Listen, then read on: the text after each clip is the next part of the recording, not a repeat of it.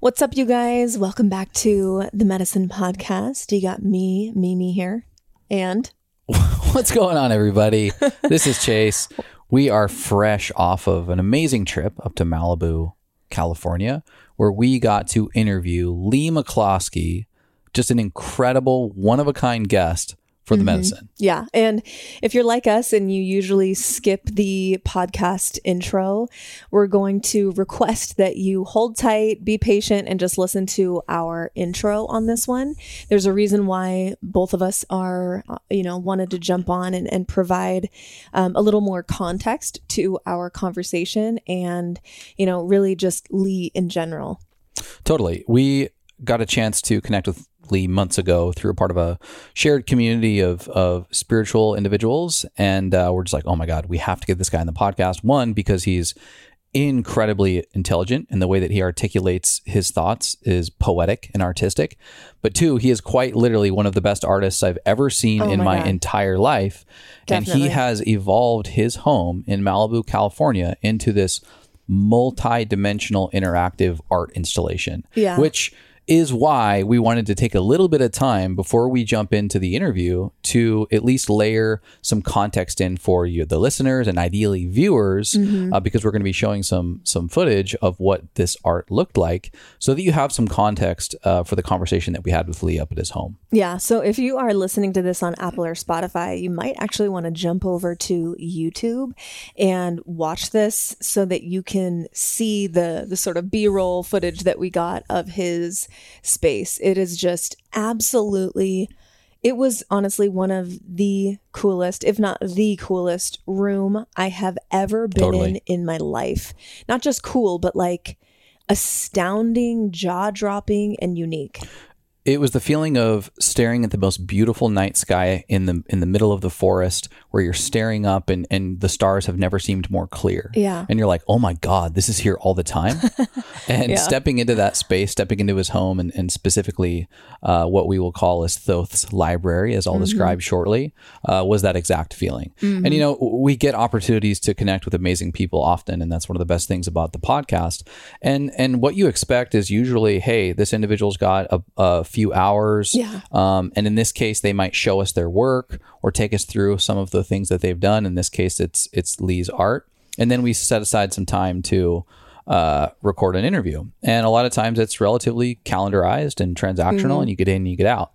And stepping through Leigh's door and connecting with him for the first time, I felt just this energetic hug of the fact that. We're going to be here for the day. Yeah. We're spending an entire day with this man. And right away, he starts literally describing his definition of what home feels like. Mm-hmm. And when you love something, you protect it. And when you deem something sacred and precious, you protect it.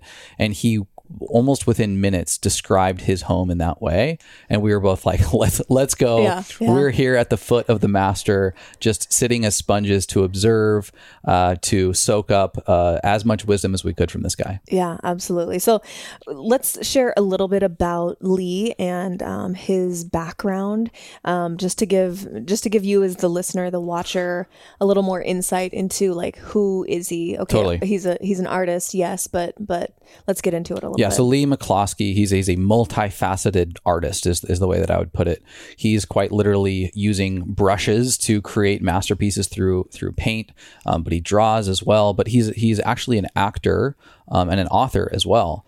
He has starred in movies, television, theater for decades. You might recognize, or maybe your parents, if you're like us, where you'd recognize the show Dallas or the show General Hospital. Uh, he was a star on both of those shows, uh, which which definitely rung a bell for me and, and definitely my parents. Uh, but in addition to his acting career, Leigh is an accomplished author. He's written several books exploring esoteric and philosophical themes. Um, his work often, you know, delves into topics not unlike what we talk about on the medicine, consciousness, spirituality, metaphysics. Um, you know, a notable book is his book on the tarot called Tarot Revisioned, um, as well as a book that he mentioned to us multiple times uh, throughout the day that we spent with him was Adam Reborn and Eve Restored. His tarot book, which he showed us, it's this beautiful, like coffee table style hardback book, includes an entirely new and unique series of drawings that he drew representing the 22 archetypes of the major arcana of the tarot. So these are new, almost what you would would want to call more relatable um, artistic representations of these archetypes that we've talked about on the medicine before, um, being the the major arcana of the tarot, and, and just beautifully done. Um, but he's he's maybe most notably recognized for his art and specifically his home, uh, which is called Olandar, and it's just like absolutely incredible name for his home. Yeah. um, but he's created a diverse range of paintings and art installations that explore uh, the intersections of all of these topics spirituality, yeah. consciousness, art, the human journey. And it often incorporates like really beautiful archetypical imagery, mm-hmm. um, sacred geometry.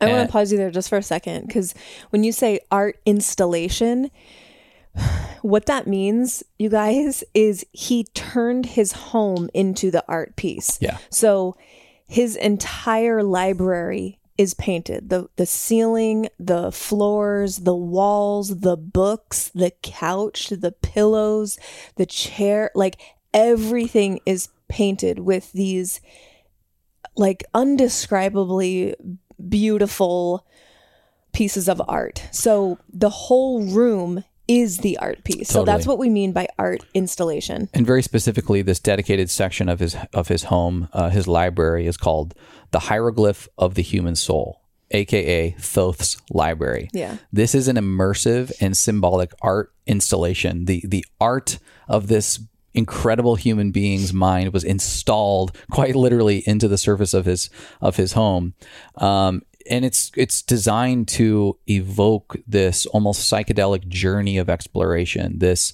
contemplation of the depths of our mm-hmm. human uh, and spiritual experience that we're having. It it incorporates you know a host of different visuals, and mm-hmm. and what he did to us over the course of two hours was walk us through this room um, from its you know generation point, the point that he had this creative mm-hmm. um, flow of energy to start painting and to start cohesively bringing these ideas that he's had together in the form of of this art installation.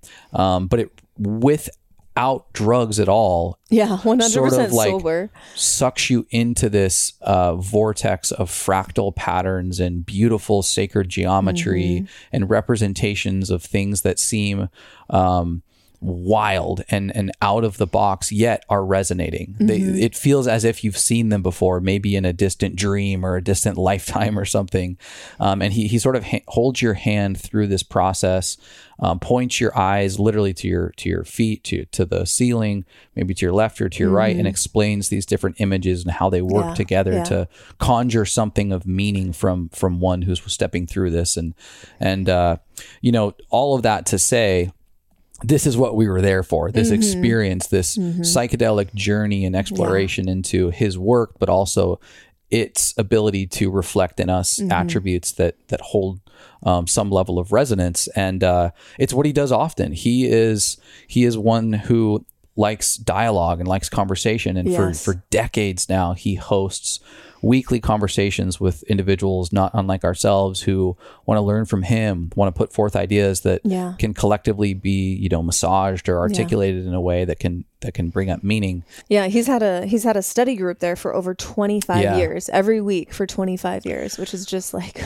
wow. And so clearly this this, this man is multifaceted in in his artistic mm-hmm. expressions, mm-hmm. but all that to say, all that to give the context uh, for the conversation that we have with him. And uh, we spend, you know, a couple hours. It's a traditional length of time with the medicine uh, podcast interview, but we jump right into it. Yeah. We get right into it with Leigh because he has so much to offer. We sort of skipped the who are you, what's your background type of yeah. uh, questioning have included it in this intro. Um, but we just get right into the conversation. Yeah, we we do what's called a hot open, and it is a hot open. So we we didn't want to waste any time, and I think you guys will really enjoy the conversation. It was definitely a stretchy conversation and interview for us, meaning his mind is so different than anyone we've ever spoken to that you really need to be like firing on all cylinders to to like keep up with him. And I I love those guests, you know, it's challenging us uh, not only as as hosts of the podcast but also as people who are willingly learning from this person. He is a true wise elder and he has so much studied experience and then lived experience through his expression of art. Definitely, definitely, if you're listening, definitely go back and check out the YouTube at some point so that you can Yeah. see what we're talking about. Um, and it's it's almost like taking a picture of a sunset. You know, if you video a sunset or take a picture of a sunset, and then you're looking at it too, you're like, dang it. It doesn't quite do it justice, um, sh- but you'll you'll get the idea.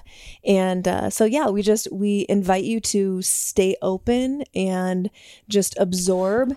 Um, you might find yourself being stumped by some of the bigger concepts that he dives into, but I think this type of uh, education and information, there's something about it that is like resonant, where you might not be able to teach it back to someone else right next to you, but there's something about it that just lands in you, and you can feel some morsel of truth like landing in your heart. Leigh speaks in poetry. His articulation of his thoughts is like music. Um, it's not unlike reading or listening to Shakespeare, where the language is is poetic and artistic. And you may not be able to turn to your friend and repeat what you just heard, but you know that what you heard was felt and that there was meaning from it. Yeah. And that's what I encourage anybody about to listen to these next, uh, the next hour and a half or so of conversation with Leigh to do is to sit there and surrender to the art, quite literally, in the form that that we were able to witness in his home, but also to the art form that is Leigh's ability to communicate these very, very complex, high level themes and archetypes into into the English language that we can take and do something with. And uh, so I just I just ask everybody to to jump into this vortex with us. Um, whether you do it now or later, jump onto YouTube. Um, I say that because you'll be able to see the episode uh, and all of the art that we're referencing, as well as engage with us. You know, podcast platforms don't have a comment section, and we want to point people towards YouTube, even if you listen to the audio and only go back to use the comments, but to engage with us because we're going to do Yeah. a great job of engaging with any comment or question that's put forth on the YouTube video. So, Yeah, we always want to hear from you guys. Without further ado, I am so honored to welcome our guest, Leigh McCloskey, and we get right into it. Uh, let's jump in. What do you wish humanity valued more? themselves. One can argue that one of the great sadnesses of our time is meaninglessness. And if you feel meaningless, it's because you don't feel there's anything of real value inside of yourself. And and I think if I had to generalize, I would say I would say it's it's the knowledge now of how do we address who and what we are and why do we ask the questions we ask. So I think that yeah, it's themselves ultimately. That's the that's the answer. Not the answer, but the the suggestion.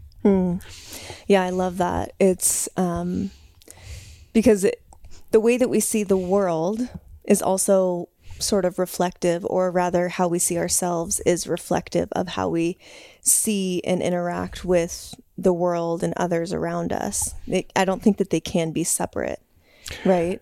No, if you think a lot of my work has to do with the realization that we are holographic, meaning that there's no there there in a hologram, and that if we begin to recognize, I always quote Walt Whitman, who wrote that for every atom belonging to me as good belongs to you. And if we begin to understand the energetic nature, the atomic nature, then there really is no separation between myself and this chair. There are boundaries, but it's energy. And this is one of the things that I always use a theater uh, proposition, which is that when we begin to understand that there is a play and that we're characters in a play, meaning our characters are different from one another, but they're each uniquely important to the larger conversation going on, we have a sense of context.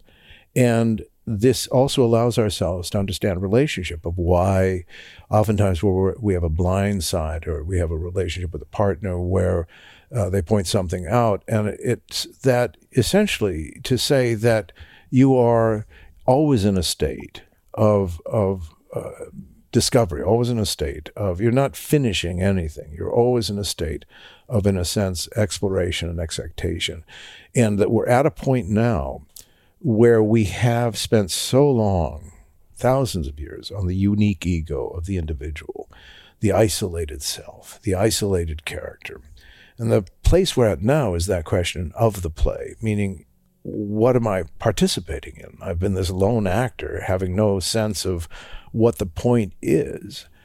And that's why a lot of the, the narrative here has to do with art, community, the recognition that um, we must come together and inspire each other. My father was an artist, and he was one of the founders of the Malibu Art Association. And he would always, he really just brought home to me, and I and I've continued the tradition, which is that that imaginative, creative, just people essentially have to get together and inspire each other. Mm. You know, not critique each other. Mm-hmm. Because the question now is well, when you leave a gathering, are you exhausted or mm. are you energized? Mm-hmm. Because if you're energized, then essentially you're building toward a greater sense that any performance, like a musician or an actor, I am as good as the person I am generous with in terms of if I'm leaning into the rift as a, uh, riff as a musician, then I listen to you. I lean with you. We lean together. Same thing with acting. Same thing with dancing. Same thing. We would argue really about the more interesting side of being human. It's always relational. It's not isolated. And we're isolated because we forgot that we must be that which brings to the story the sense of a narrative that includes us. And you could argue that we've been trained by narratives that say you don't matter. No mm-hmm. wonder people are having such meaninglessness uh, experiences. Beautiful. Mm-hmm. Yeah. I'm, what comes up for me, and, and you hit it right on the head as we opened the, the with the first question is we are valuable. We have value. And to participate in this play, as you so beautifully put it, would be to feel as if what we have to bring towards the play is worthy of being there. And I think that as we have not realized our value in this play, the easy default would be to begin to hate uh, in place of knowing that we can be involved in this in this grant experiment, if you will. Yeah, this relationship of knowing what we hate and forgetting what we love. I think that that's why when we begin to understand that what we're going through personally, going through collectively, is a very deep examination of well, what do you love? What matters mm. to you? Are you honoring the things that matter to you? Or are you arguing about things that aren't even your own story? There's somebody else's anger that you've adopted as your own. Because much of this, you could argue, is a mental martial art. Uh, because every sacred text, every ancient text, every, uh, in a sense, uh, martial art text is what are you paying attention to? Because everything is actual, but not everything is real. Are you engaging in fights that are not your own? Don't do that. You know, in other words, we start to recognize that that if things are done for us, there's always the control of another authority. So we're at a time where everyone's saying, I don't trust authority. I don't trust this. Well, that's the time when you begin to say, then who do you trust? And if you only have you, then you must begin with this I am that and build from there. Otherwise, we're adopting ideas and beliefs like a garment. And as soon as that garment is out of date, we throw it out and select another one. But we're not uh, collectively, I don't believe we're not being given time now. Mm. To just sort of vacillate, oh, maybe it's this, let me get angry or let me. No, everything that's going on now, anger management, uh, all of it, is about trying to turn us away from this using what we hate as a navigational tool to get through the world. Because essentially, what we hate is the outcome of what we are afraid of. Mm. And if we don't feel that there's anything of real value in ourselves, we're afraid of that. Mm. And mm-hmm. therefore, we cast a dark shadow on the world and find enemies. Mm. And this is where I do. I feel like it's always going back to the etiquette of energy. How am I using my energies? am I using them in a way that is generous? And I, and I don't mean generous even with others, I mean generous with myself. Because often the damage that's happened, because we must understand that we've inherited a very traumatized human psyche. And no matter how well you cope or man- maintain, there's still this underlying emptiness, this this trauma, the sense of futility, the sense of well, what's the point then? If we're simply going to repeat the same ageless uh, anguishes, why? Mm. But here we begin to understand in the hieroglyph of the human soul, where we're sitting, that it's time to reframe what, what and who we think we are and why we're asking the questions we're asking. Because again, if we think of theater and we step back into looking at the larger picture, then you say, well, what's the theater of the human story? You know, what is it that I'm part of? Why why have we been climbing up this hill only to have it fall back down over and over mm. again? Mm. Why in every life have I come in with this great sense of possibility only to find that it is either extinguished, it's not given any room to breathe, and yet it's so important to me? I'm a guardian of something that no one cares about. But the next question is ah, if no one cares about, maybe it's you that has to care about it. Mm. And do you see how that just takes us away from waiting to impose upon, waiting to change, and looking at ourselves as a seed. And then questioning ourselves, saying, all right, if it begins with me, then what should I pay attention to? Where should I begin my story from? And when I look at the world, not to find out what's wrong with it, but look at it symptomatically as a doctor would, then I realize symptoms are saying in a, in a time of chaos, you must find a way to find health because no one will do it for you. You must. But that's also when we begin to mature. Mom and dad aren't doing it for us. The chariots in the sky aren't showing up. You know, we are alone. What do you do? Well, you get more practical. You look at the people you love. And you say, I'm going to begin with this story. I love these people. So my story is not going to be about what I hate for the world. These people don't deserve that narrative. They deserve a better narrative. And maybe I need to work a little bit harder figure out how I can add some yes, not just a bunch of yikes. you said that we've inherited, uh, I forget the exact words you used, but we, humanity has inherited um, a traumatic history. Is yeah, that what you traumatized, said? Traumatized, yeah. Traumatized, yeah. Have we ever not inherited a traumatic, traumatized history? Has that has that ever not existed? It's always existed, which helps us understand life as alchemy rather than as as product or as outcome. Because the alchemy says, look, have you ever avoided the month of October? yeah. There are simply givens. This is mm-hmm. that helps us with the archetypes to understand that when we begin to understand consciousness as an instrument and the keys or the archetypes, the structure, we begin to recognize that, oh, you're given an instrument, I'm given an instrument. The key, so to speak, is you will play it differently than I will.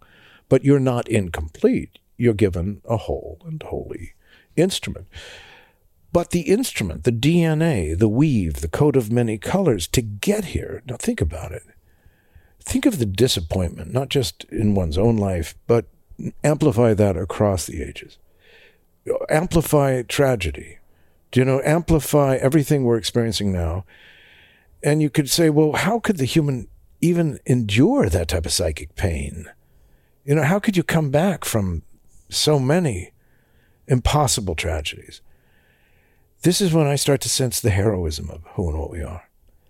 Because I realize that this willingness to endure and this unwillingness to quit tells us not simply about my character as human, but about the human character.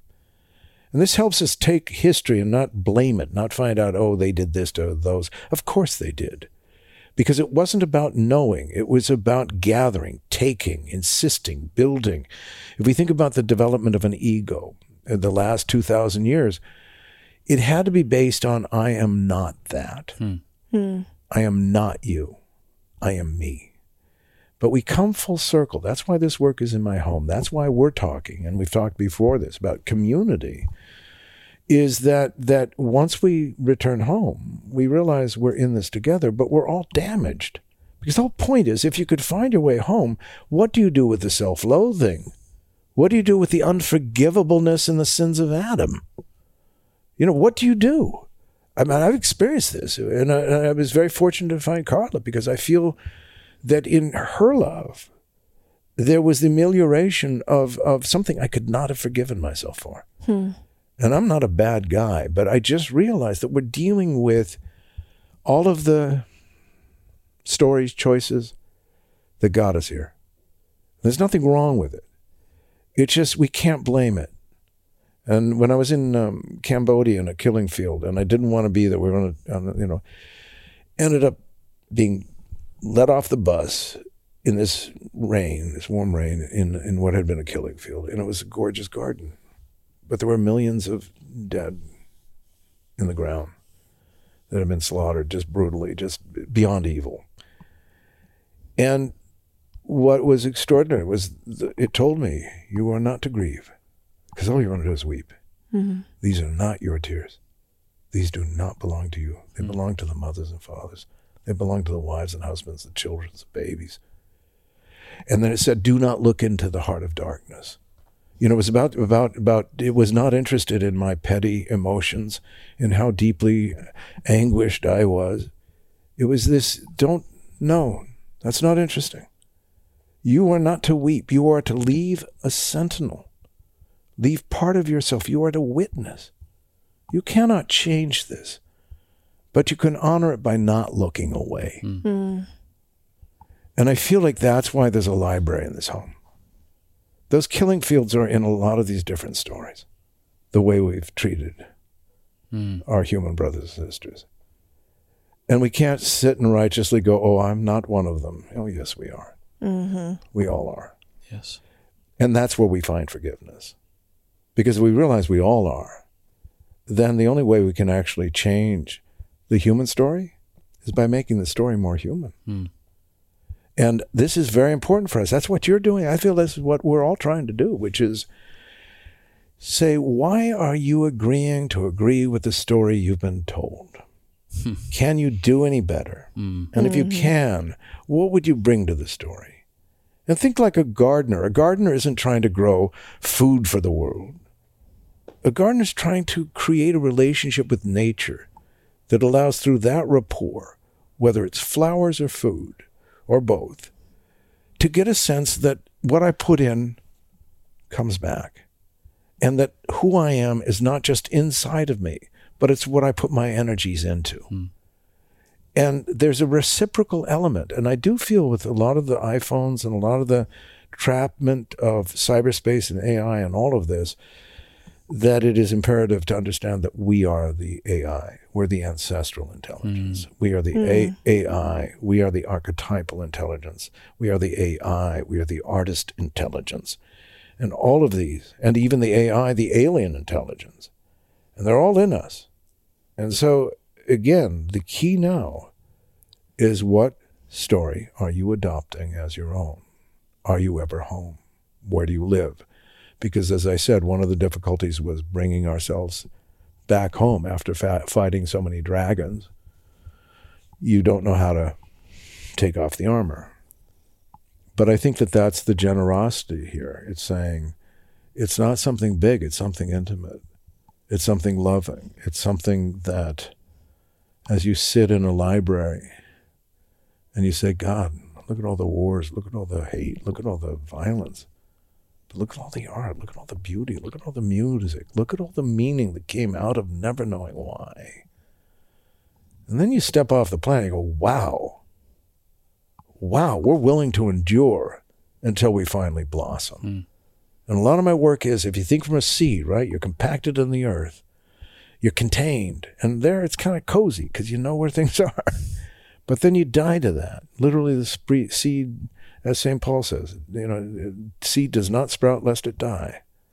And so it dies, and we then sprout, we change, we move up into the earth, and it's compacted again. And we're in the dark. So we're always, our ego is against, pushing against something, right? And then we break free of that finally, and we're, then we're growing in the air, but we're reaching and reaching. We don't know why. And then we finally get to the point where we've got a closed fist because we're really surviving the seasons, right? We're budding. But when you're in a bud and you've protected yourself, then if you lose your grip, right, you're going crazy. But the season hits And suddenly you, you're losing your grip and you don't know why until finally you fully open and realize this was the time of the blossom. Mm. You, in a sense, the bud cannot know. It feels what the blossom is, but until it opens, it cannot know. That's also the art side of consciousness. Hmm. Because the art side is not a product, as I say, it's our willingness to step into not knowing and to be mentored by it rather, rather than illustrate something we think we know beforehand. Beautiful. Hmm. How do you know, and you touched on home and, and what you love, how does one know that they're home? And how does one truly know what they love? I think one begins honestly by saying, I don't know. you, know, not to Yeah. have a, oh, but, but I would like it. I could use uh, creating a character as an actor as an example. You don't know, you know, you're going to play Hamlet. Uh, I don't know if I can do that. Well, let's find out. Um, I don't know Hamlet. Well, you're going to have to learn the lines. Then you're going to have to rehearse. And then you're going to experiment. And then finally, you'll find that at a certain point, this Hamlet character will be you. bit like learning a dance. You know, you go through, you step on your toes, then suddenly, two days later, you're dancing, and you think, "Well, how did that happen? Why? You know, what what went into me that finally allowed me to go from stumbling to dancing?" The same thing with our human journey. If we treat ourselves kindly, and this is one of the things I tell people when they come and visit here, I say, "Look, when you see this art, there's 43 years of my life here." You're not looking at something that happened. I didn't just turn on a light switch. you know, it, it's taken a lifetime. Now, that's helpful for all of us because it's actually indicative of, through art, but to say, look, being human is a life process because it's not about, as we always say, it's not about outcome, it's not about destination. But if we think it's about blossom, then it would be, you'd say, all right, I would give you a certain criteria. Where do you feel safe? Where can you close the door? Hmm. Where can you turn off technology? Where can you say, at least here, these things matter to me? I will create, maybe it's a corner of a room, maybe it's just four foot square. I'm going to put everything I love about being human here. Hmm. I'm going to create a, a place of focus so that as I'm caught away and watching too much news, info news, I'm sorry, it's not news. Um, uh, yeah, too many soap operas. Um, uh, that I'm going to build from where I honor what is sacred. I will not ask anyone permission. I will not ask anyone what they think. And I tell artist friends of mine now, I say, look, and this applies to many, many things. Never ask someone what they think about your art. Ask them what your art makes them think. Hmm. Otherwise, they'll give you their critique, and you don't need that. Mm-hmm. we do the critique for ourselves. Yeah, yeah, no doubt. So we are in a process now of of beginning to once again ask fundamental questions. Where do you feel safe? Where do you where can you close the door? Where can you say at least this matters to me? It doesn't have to matter to you. It matters to me, and that's enough.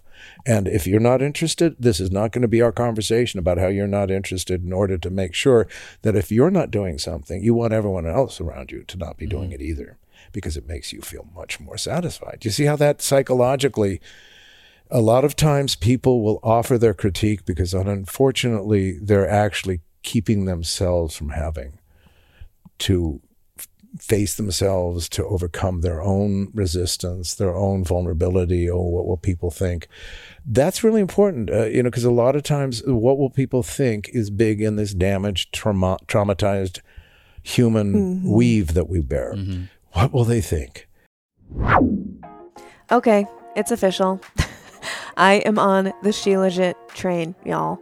If you haven't heard of it, Shilajit is an ancient superfood harnessed for its tangible impact on strength, vitality, and energy. It contains an abundance of trace minerals, antioxidants, organic acids, and nutrient transporting compounds.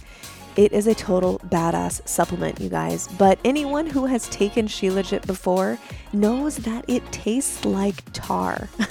well, finally, the formulation geniuses at Organifi have somehow found a way to make it tasty in their new Shilajit gummies. Since taking these gummies, it's enhanced my stamina for workouts and really gives me better energy throughout my entire day.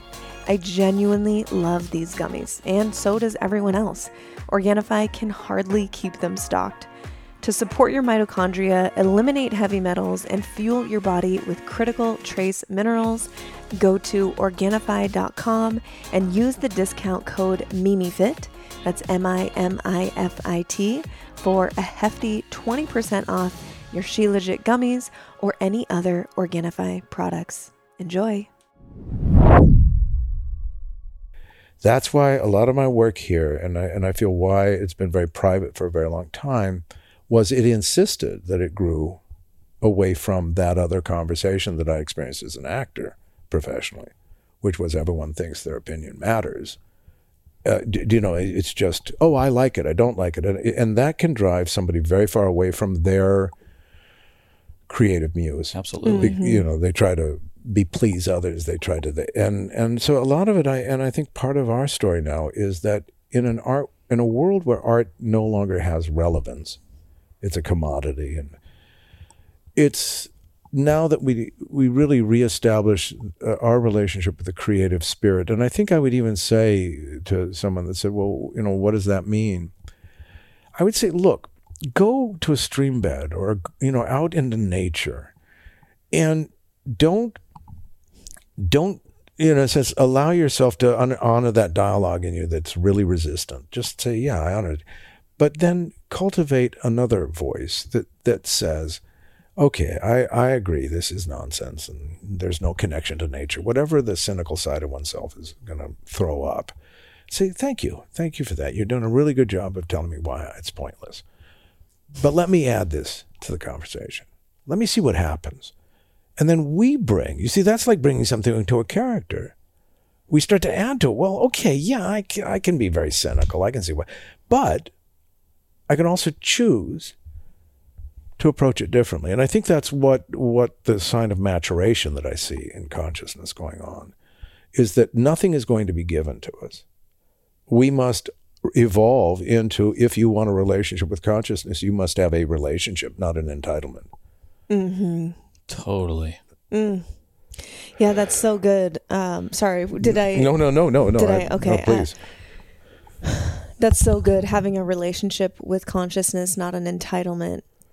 And I feel that that deeply. Uh, of course, you, that you could take that in so many different, so many different angles and aspects of the human condition and the human experience. But one of them, a really relevant one in 2023, as more research is coming to the surface, um, more people are opening their arms to things like psychedelics um, and plant medicines and I get the sense from some people sometimes that they are feeling entitled to this consciousness, to this higher levels of these higher levels of consciousness, and it's not so much a relationship. And um, I'm just reflecting back to you that that feels so resonant with um, experiences that we've had and um, seeing other people's experiences where they almost have this expectation.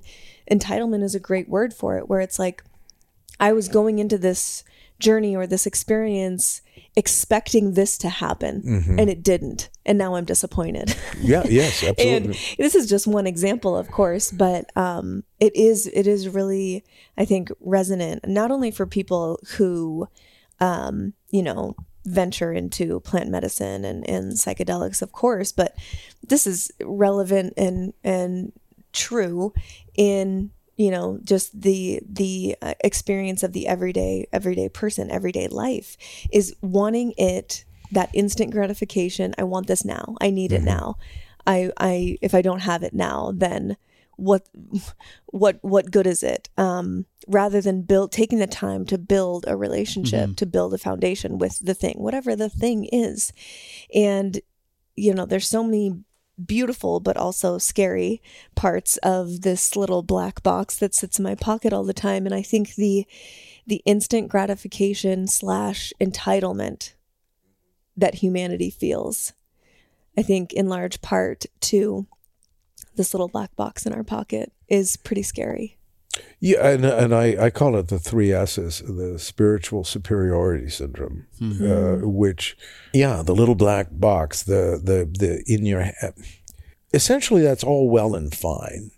You know, there's nothing wrong with it. It's not that that's, but but you're right about this instant gratification.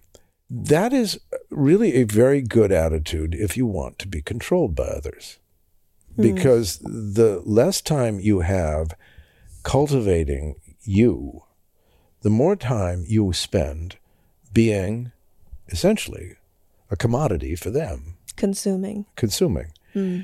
And and I think that this is why, again, the etiquette of energy, the the relationship with the martial arts of consciousness now is yes, if you run away and constantly need to be distracted, you're living on adrenaline.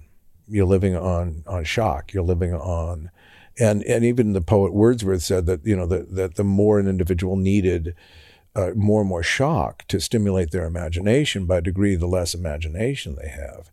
And that's why I'd rather feel like people when they come uh, they'll when do the walkabout tour here and we do events here. I'll tell them I said look uh, you know I spent six hours cleaning before you came here. And they're like well it's like it's and they don't but i'm saying because what i'm trying to say is that there's a custodial element it's not just being creative. The creative goes oh yeah i'd just like to have the sales out have the crew take care of it. And, and that's kind of the model of the creative. You know if you get rich enough you just have a bunch of people doing it for you. But that's not the relationship with the creative mm-hmm. spirit. You know that's in a way a celebritization of it. It's it's it's where it's more of an outward model rather than what I'm talking about, which is really reclaiming the inward model of, of the creative spirit, meaning you are, it's not something you have, you are the creative spirit. The reason you live your life as who and what you are is because it's an expression of the creative spirit. So essentially, it'd be saying, are you going to connect with this quality of who and what you are? Or are you going to connect to the quality that is you when you look in the mirror, or you look in the television, or you look at your phone? because that's reflective. That's not coming from within to without. That's coming from out to in. And that's why it- it'd be like standing next to a mirror, right? And that, that the closer you get, the less distance you have, and the faster things to be, seem to be going. But they're always in this reference to you, always in this reference of the immediate sense of me. But again, that gets smaller and smaller and smaller and more and more claustrophobic and less and less able to handle the world because there's such fright of leaving that tiny little place. Mm. And that's what's mm-hmm. so surprising is how small people are making themselves. I mean, because at a certain point, it does come down to options. it comes down to like, you could kind of kind of breathe into that that smallness. Do you realize what you've turned the world into? Really? It's that uninteresting. It's that afraid of the imagination. But I think only an individual can actually challenge themselves. I don't think you can bring anybody out of a trance, but I think a lot of people are entranced now. Mm-hmm. Media has, and we don't understand, it's even physiological, but that if you have more than 25 stimuli going on simultaneously, you go into a type of suggestive hypnotic state of consciousness. Yeah. Mm-hmm. Yeah, w yeah, we all know that feeling. Like everyone listening knows what that feeling is when you're, you know, just take social media for example, where you're scrolling, you've you've scrolled about, you know, a mile with your thumb and 10 minutes, 20 minutes, whatever time has passed by and you're like, "Wait, Yeah, yeah. how am I still doing this?" And it's like you you recognize that you are in this trance state and it actually it takes some effort to bring yourself out of it and, and close it down and you know go be in the real world. We all know that feeling. And so if that's happening on an individual level of course it's happening on a collective level. Yes. and, and that is just a little micro um, micro experience of the macro experience right now. And um, I think it is it is definitely encouraging the the the smallness and the almost like self imprisonment Yeah. that we are that we're feeling um, as individuals, and then it like you said, it bring it makes your world so small that actually dealing in reality feels almost too it feels like it's outside of our scope of experience or or ability Mm-hmm. because we've made our world so small. Well, and coming all the mm-hmm. way back to how we remember our value mm-hmm. and how we find our value such that we can contribute in a co-creative way to the space. I'm even thinking of and and just the language that you've been using, the blossom. How we fall in love with the blossom and remember the relational aspect of the blossom. We are focused on the yield. We're focused on the bounty, which is mm-hmm. very transactional, it's fixed.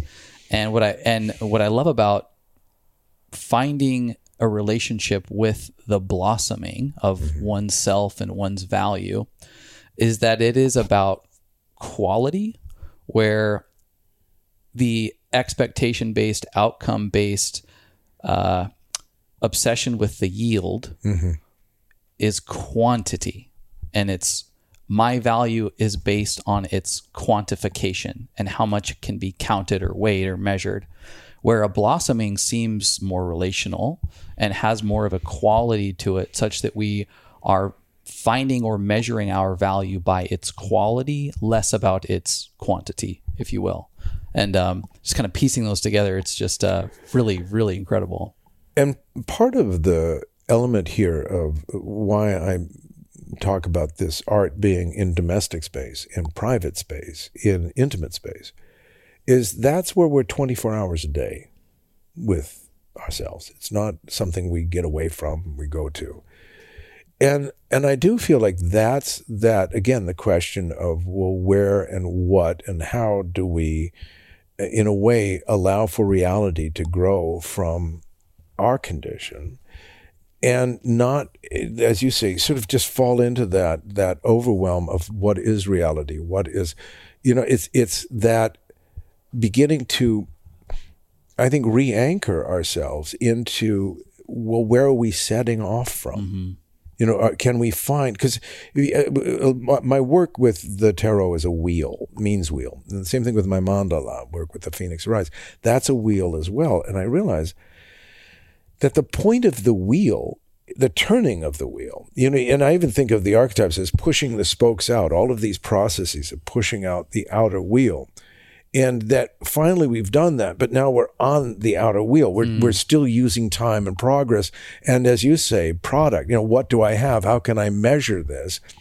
And yet imperceptibly because the world even you could argue that where people are getting everything all the houses are- it's empty. It's like ugh you know it's like and uh, it's not like this sense of oh my god you see how beautiful? It's almost like you see how lucky that eye is. Oh my god he's got a sport you know blah and that's that's what you'd say surface. It's all about optics. It has nothing to do with energy. And i think that's the emptiness of the promise now. It's like you too could have this emptiness um, but lots of it. And have your own security because someone will kidnap your kids You're so you know it's like you start to do all the math and you think god nobody's actually got to be loving it up. I mean because essentially we're all so far away from the sense of well where where did we begin the story to begin with? We began you could say in the ancient caves trying to use story in order to cultivate meaning. And we followed a map of meaning and a narrative that led us now into an age of meaninglessness hmm. because it allows in a way this very capricious side of the human nature to operate which is the devourer meaning that that i want i call it the disease of more. Mm-hmm. I want mm-hmm. more more more more. It's and it's empty empty empty. And and that's why our arts if they're not used as oh i'm an artist but our arts are used as no my love where I closed the door and realized that the questions I asked, I can say this as an artist, the questions I was asking were not what the art world was asking. It was an agreement in the art world, like acting. If you want to be in this world, we're asking these questions. This is our philosophy. And guess what? If you're not, if you're not on, on, on that side of it, bye bye, you know, not interested in you. We have our own brand of celebrity, just like you actors do, just like you fashion people do. And if you understand that not as, oh, that's terrible, but no, it's business, just the way it is, then actually there's a gift given to the creative being that says, well, I can't, I'm not interested in asking those questions. But if I ask these questions or I write this poetry, I got to realize no one's going to read it. No one's going to say, oh, I got to have more of this. You're going to be alone. But my question is, what's your first relationship? Is it with the creative spirit or is it with the mirror? How many people know about you? Mm. And I think that's why this art is what it is. And I think that's what people get is this is a lifetime. Beginning going back to the tarot, this is a completely bastardized, a bastard system to a great degree. Oh, why? Why have you cared about? So that had to be sheltered at home Mm-hmm. because I wasn't in a world that said, "Oh gosh, this is wonderful." I mean, I I got comments like I. A a friend, an academic friend of mine, said, "Leigh, you're you're so talented, but why on earth would you waste your time on such a nonsensical tradition as the tarot?" Mm. He meant it you know, and I realize, of course, now that that uh, is how many people see these things, mm-hmm. which is fine. So I feel like the archaeologist that said, "Well, I, you know, I realize my neighbors aren't interested, but I am," and I just kept going deeper and deeper and deeper, and I found a resource and a community that would gather, saying, "Yeah, if we don't, if we get together and we're curious, then we create the conditions that allow these energies to gather as well."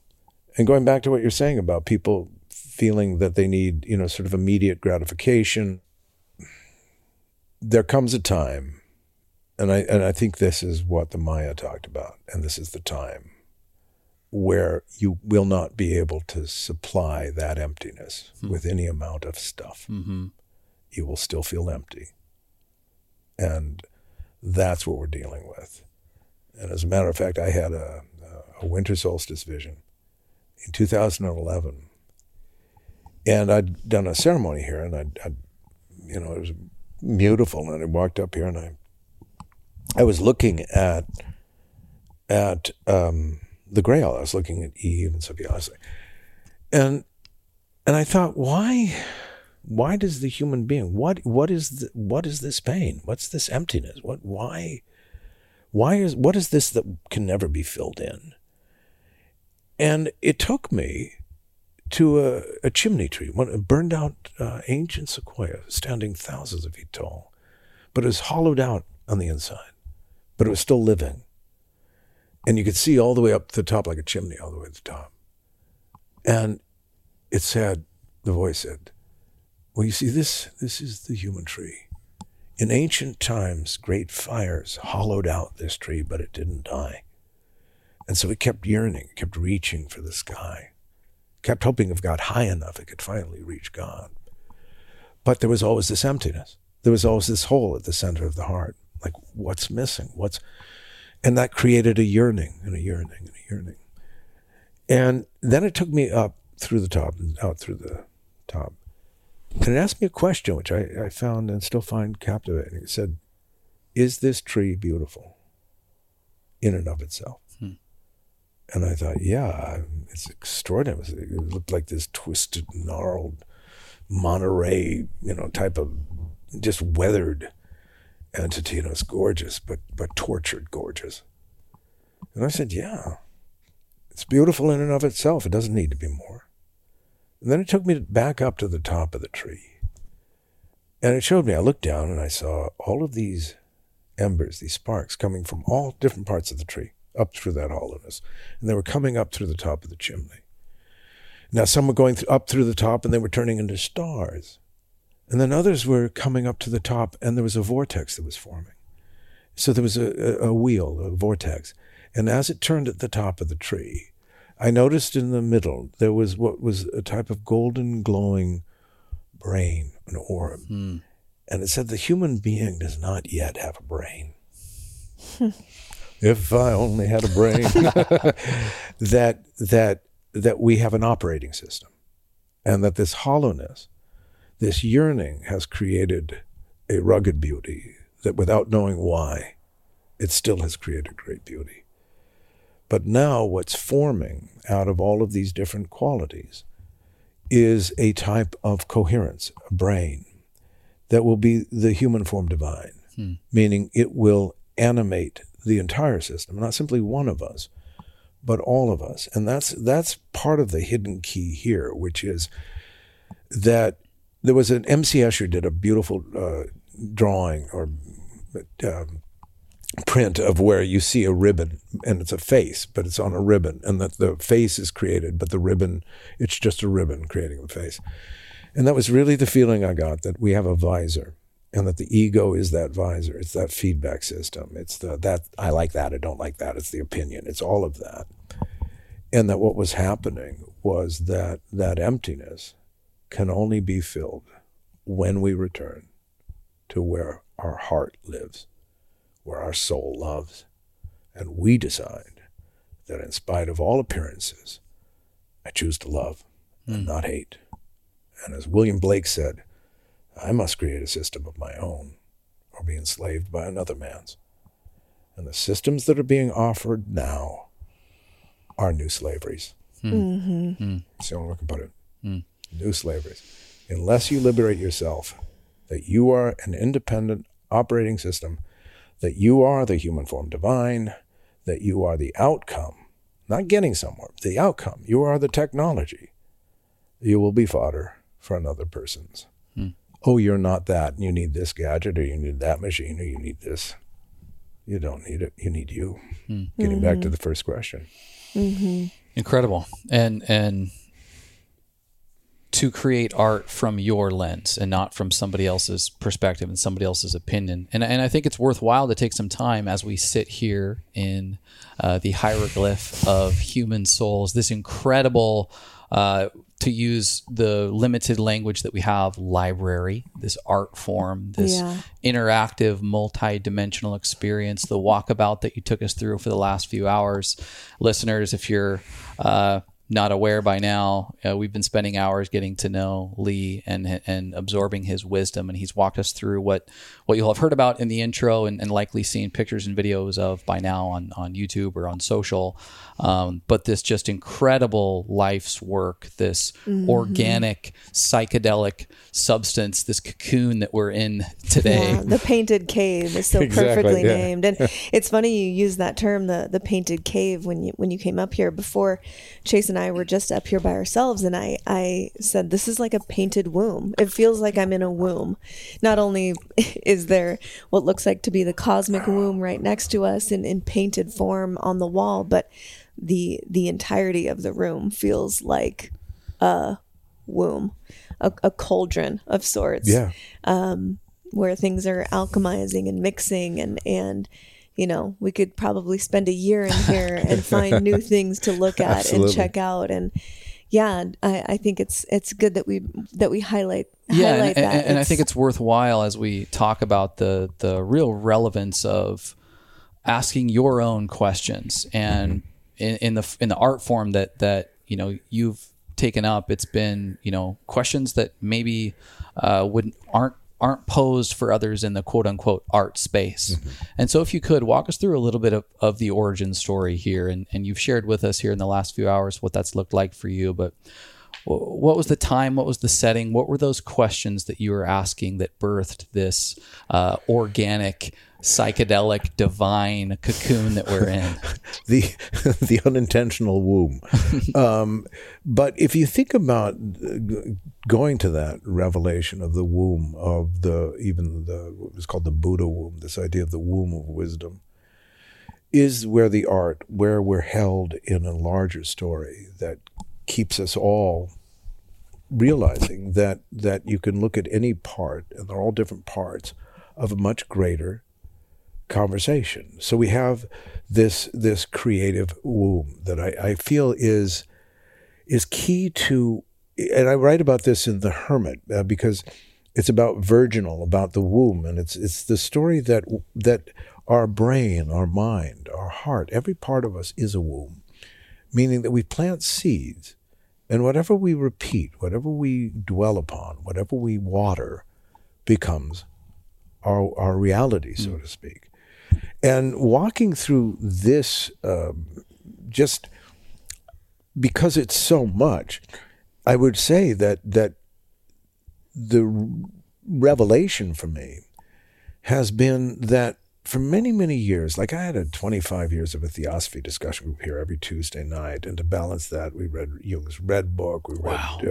uh, Western Inner Traditions, we read William Blake. I mean, it was always to really realize that our world was not offering up Emerson. It wasn't offering up really these incredible thinkers that weren't about follow this new spiritual path, but really, no, go to nature. I want you to recognize that that if you do not have philosophia, meaning the love of wisdom, then essentially you're building a house on a false foundation mm. because you're not beginning with life, you're beginning with concept.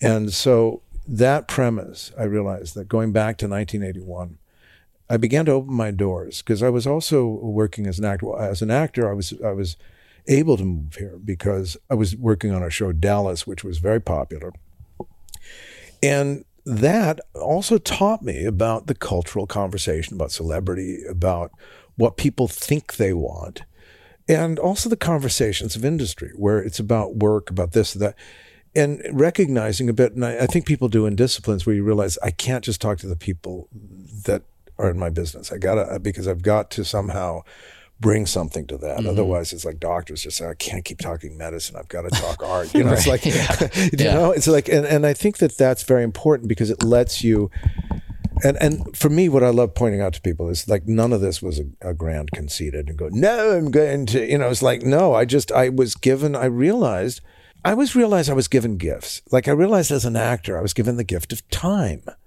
I had this dressing room. I thought, I, so much of my artwork was, I had a lot of time. Mm. I was mm. able to use it, and I used it as a study hall. I literally bring my books. I bring You know, I didn't. Wow. Mm. I didn't just wait to go home to do it. I I said, okay, what are my gifts? I've given. I've been given the gift of time. My friends that had to work nine to five, and then they're exhausted, and then they're you know they want to have a beer. They don't want to sit and paint. They're like, I, I, the painter in me is going. I have no time.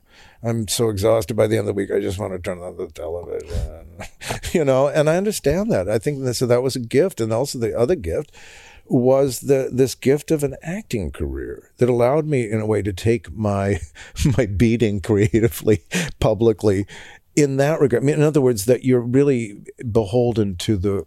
I, I liken it to you put your your canoe in the you know sort of in the, the main mm-hmm. river and you start rowing, and it's really up to the river itself whether you're going to get into that main current or whether it's going to keep sort of bouncing you across. And I thought for me it was keeping kept me uh, closer to the shore. But because of that, I realized my frustration with Dallas as I started to realize because people say, "Oh, it's so successful." I thought, I, it's not that I'm biting the hand that feeds me. It's just that this was not success. I thought this popularity, mm-hmm. but it wasn't it w- didn't mean anything to me. You know, it's like somebody said, "Oh, do you know how many people watched the wedding of you and Lucy?" It was like, "Oh, million. I said, "No, I know my mom watched it, my dad watched it, you know, my family." It was like by the time you know, like we really don't understand uh, this this vast numbers. I mean, you know, it's like like I don't know. I, I know what affects, and and so that opportunity though to move here to live here was when I started opening my house, and I said, "Well, that's." And I started with um, uh, work with um, my cat. That's my cat coming in. Hello, Alfred. It. I'm in heaven right yes, now. Yes. There's a, a, kitty next to me, and I'm just in absolute heaven. yes, yes. So we've got a cat house. Give me deep, com- deep conversation and a kitty on my right. lap. Yeah. Oh my god! Oh. And you're like, uh, okay, I'll spend the night. you, after my own heart. That's actually. I, I, say I've had many of my best conversations with just me and the cats. Yeah, yeah, I get it. The yeah. uh, but what that did was that I realized that that acting for me, I would make my patron. You know, I felt grateful that I was able to make a living. But I realized that to a certain degree, it wasn't. It was not. Go- it was what it was. You know, and, and but it allowed me to to open my home. And what I think is so remarkable is I never thought the art would lead into anything. I never thought it was just the way I asked questions. You know, I had started using art as a way of asking questions when I was in New York uh, at Juilliard to connect with character. Because my dad would say, when you can't talk about something, paint it. So I, my dad was the painter. I wasn't. I was an actor. So I thought, well, okay, I'll use these tools though. And I love that I entered painting that way because it was far more indigenous or Eastern, meaning that it wasn't that I was going to optically try and make a chair look like a chair. I was beginning with the energy. It was more like Jackson Pollock. I was beginning with raw force because I was trying to find anger when I started mm. working with pigment. Mm. I was just mm. throwing it at the canvas. I was like, ah, hitting the canvas because I said, I, I felt like I was sort of wrapped in plastic. I felt like, why can't I find direct connection? And, and that's when the, the, the art became therapeutic because I, I bit big uh, pieces, you know, big pads, mm. and I wasn't worried about being an artist. That's the other thing. You take back, you close the door. This is an experiment. It's like a rehearsal. Uh, it's not a performance. I don't want your opinion of, of a rehearsal. You know, I don't want your opinion. That's what I needed to protect because I realized how vulnerable the creative soul is. Mm. You know, and and so a lot of that though, the the fierceness, the ang- it it all added to this realization that with the theosophy meetings, with the the um, uh, looking at um, a Western inner tradition, all of these different um, questions that that then led into my work on the tarot, and then the the tarot became so that was being cultivated. And as a matter of fact, on Thursday night, I was able to read my rough draft, hear everyone's comments, go back and rewrite it reread it with this group of people. So it's very Aquarian. It comes out of this dialogue of like, do you understand what this is saying? It's mm-hmm. like, so the book, why the book is so good is it answers the questions. You know, if something's stated, it's like, well, what would that mean? And then it's, and, and that really did come out of this, this um, remarkable development of the tarot. Now that's downstairs. And why, as this unfolds, it unfolds with a theater story meaning that part of the mythic structure of our story is to realize that there's a story. You know, it's not just, oh, weird psychedelic things happened. You know, I took this and I was like, oh, this is crazy. you know, it's like, no, there's an underlying weave here. Yeah. There's, mm-hmm. there's literally, there are, and uh, one of the great things here is we've mapped the hieroglyph of the human soul, Matthew, Dr. Bennett, and I, um, and really are applying it to psychological personality disorder, about the quadrants, about about how do we make sense of ourselves, how do we use the immersive nature of this art to experience it directly, to not have to use words, but to use environment like a labyrinth, so that the body goes, oh, I'm picking up a different way of putting myself together than just having to figure things out. I freaking love coffee. But five years ago, it did not love me. I noticed that after drinking it, my stomach would get acidic and upset. I'd feel on edge, and I was still having regular acne breakouts. Even though it was organic, fair trade, and quote, high quality, it was still too acidic for my body, and likely in the 92% of coffee that has microscopic mold on it. I thought I was going to have to give up coffee for good. Then I discovered King Coffee, and my life and health was changed forever. King is a combination of reishi spores and organic coffee. Not only is it roasty and delicious, but the reishi spores support just about every system in my body cardiovascular, immune, endocrine.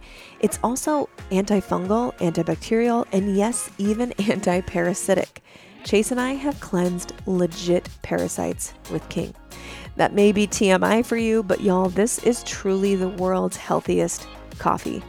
If you want to ditch the jitters and enjoy the other incredible health benefits, you can learn more or purchase at themedicin.com forward slash coffee. That's the M E D I C I N dot com forward slash coffee, or just check the show notes below for the direct link. You can always reach out to me with any questions. Happy sipping.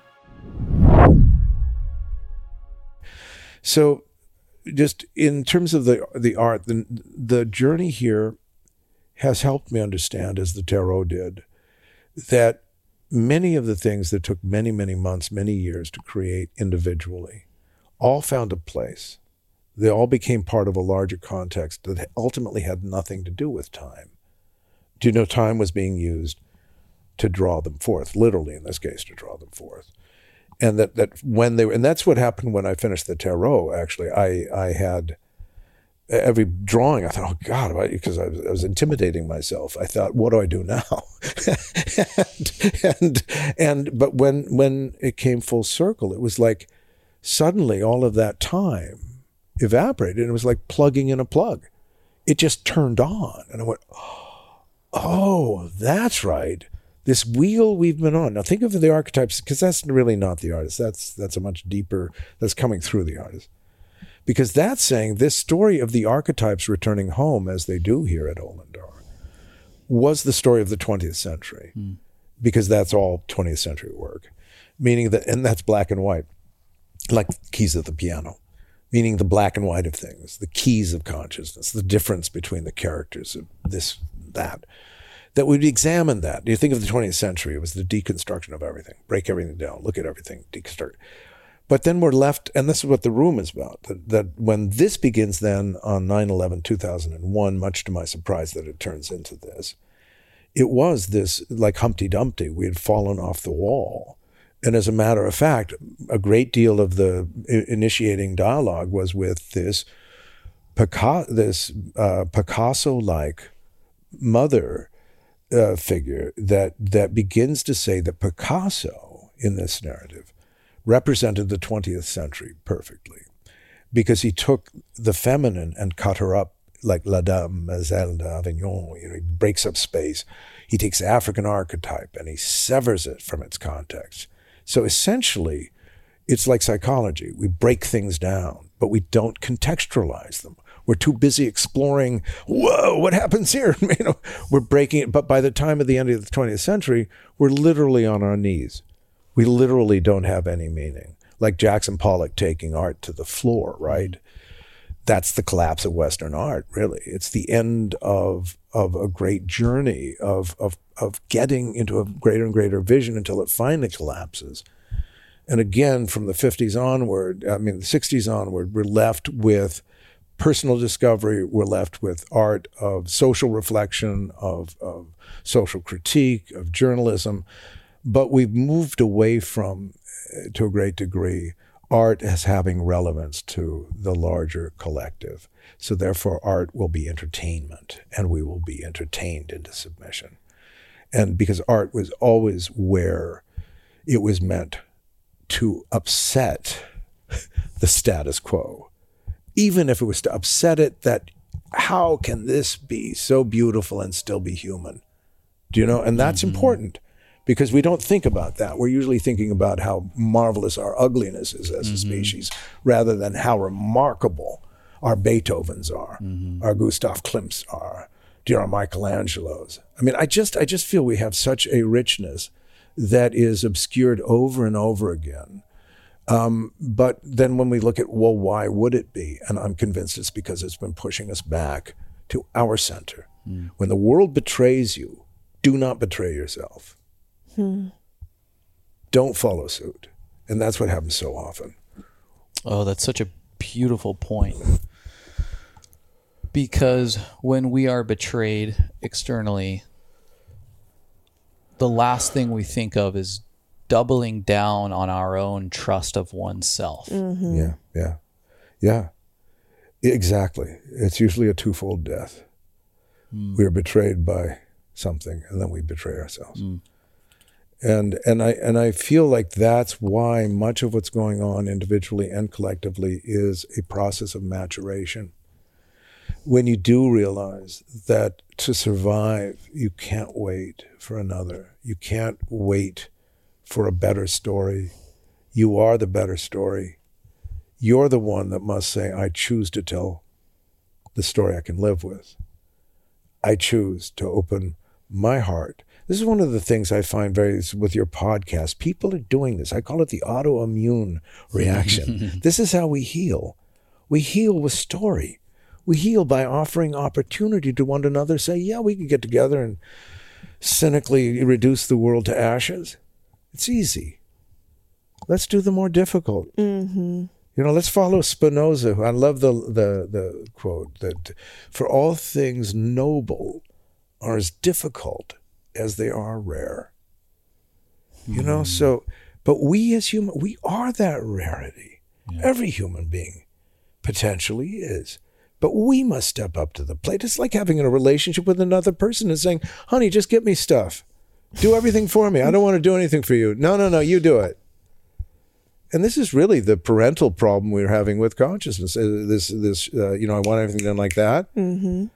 Um, these energies are like, no, uh, uh doesn't happen that way. And if you're not willing to show up, if you're not willing to understand that, like, hey, you want a good physique, you got to go to the gym. Yeah. You gotta, you gotta watch your diet. Yeah. Otherwise, you're just going to sit and eat and talk about why on earth you can't get a good physique.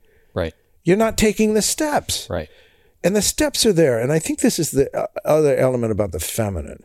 It's like take out the garbage. In other words, stop being on your high horse thinking what you're all about matters to anyone. It doesn't. That's what I've learned in a way, in a soul crushing way at certain times. I'm going, God, I thought that, no, it has to matter to you.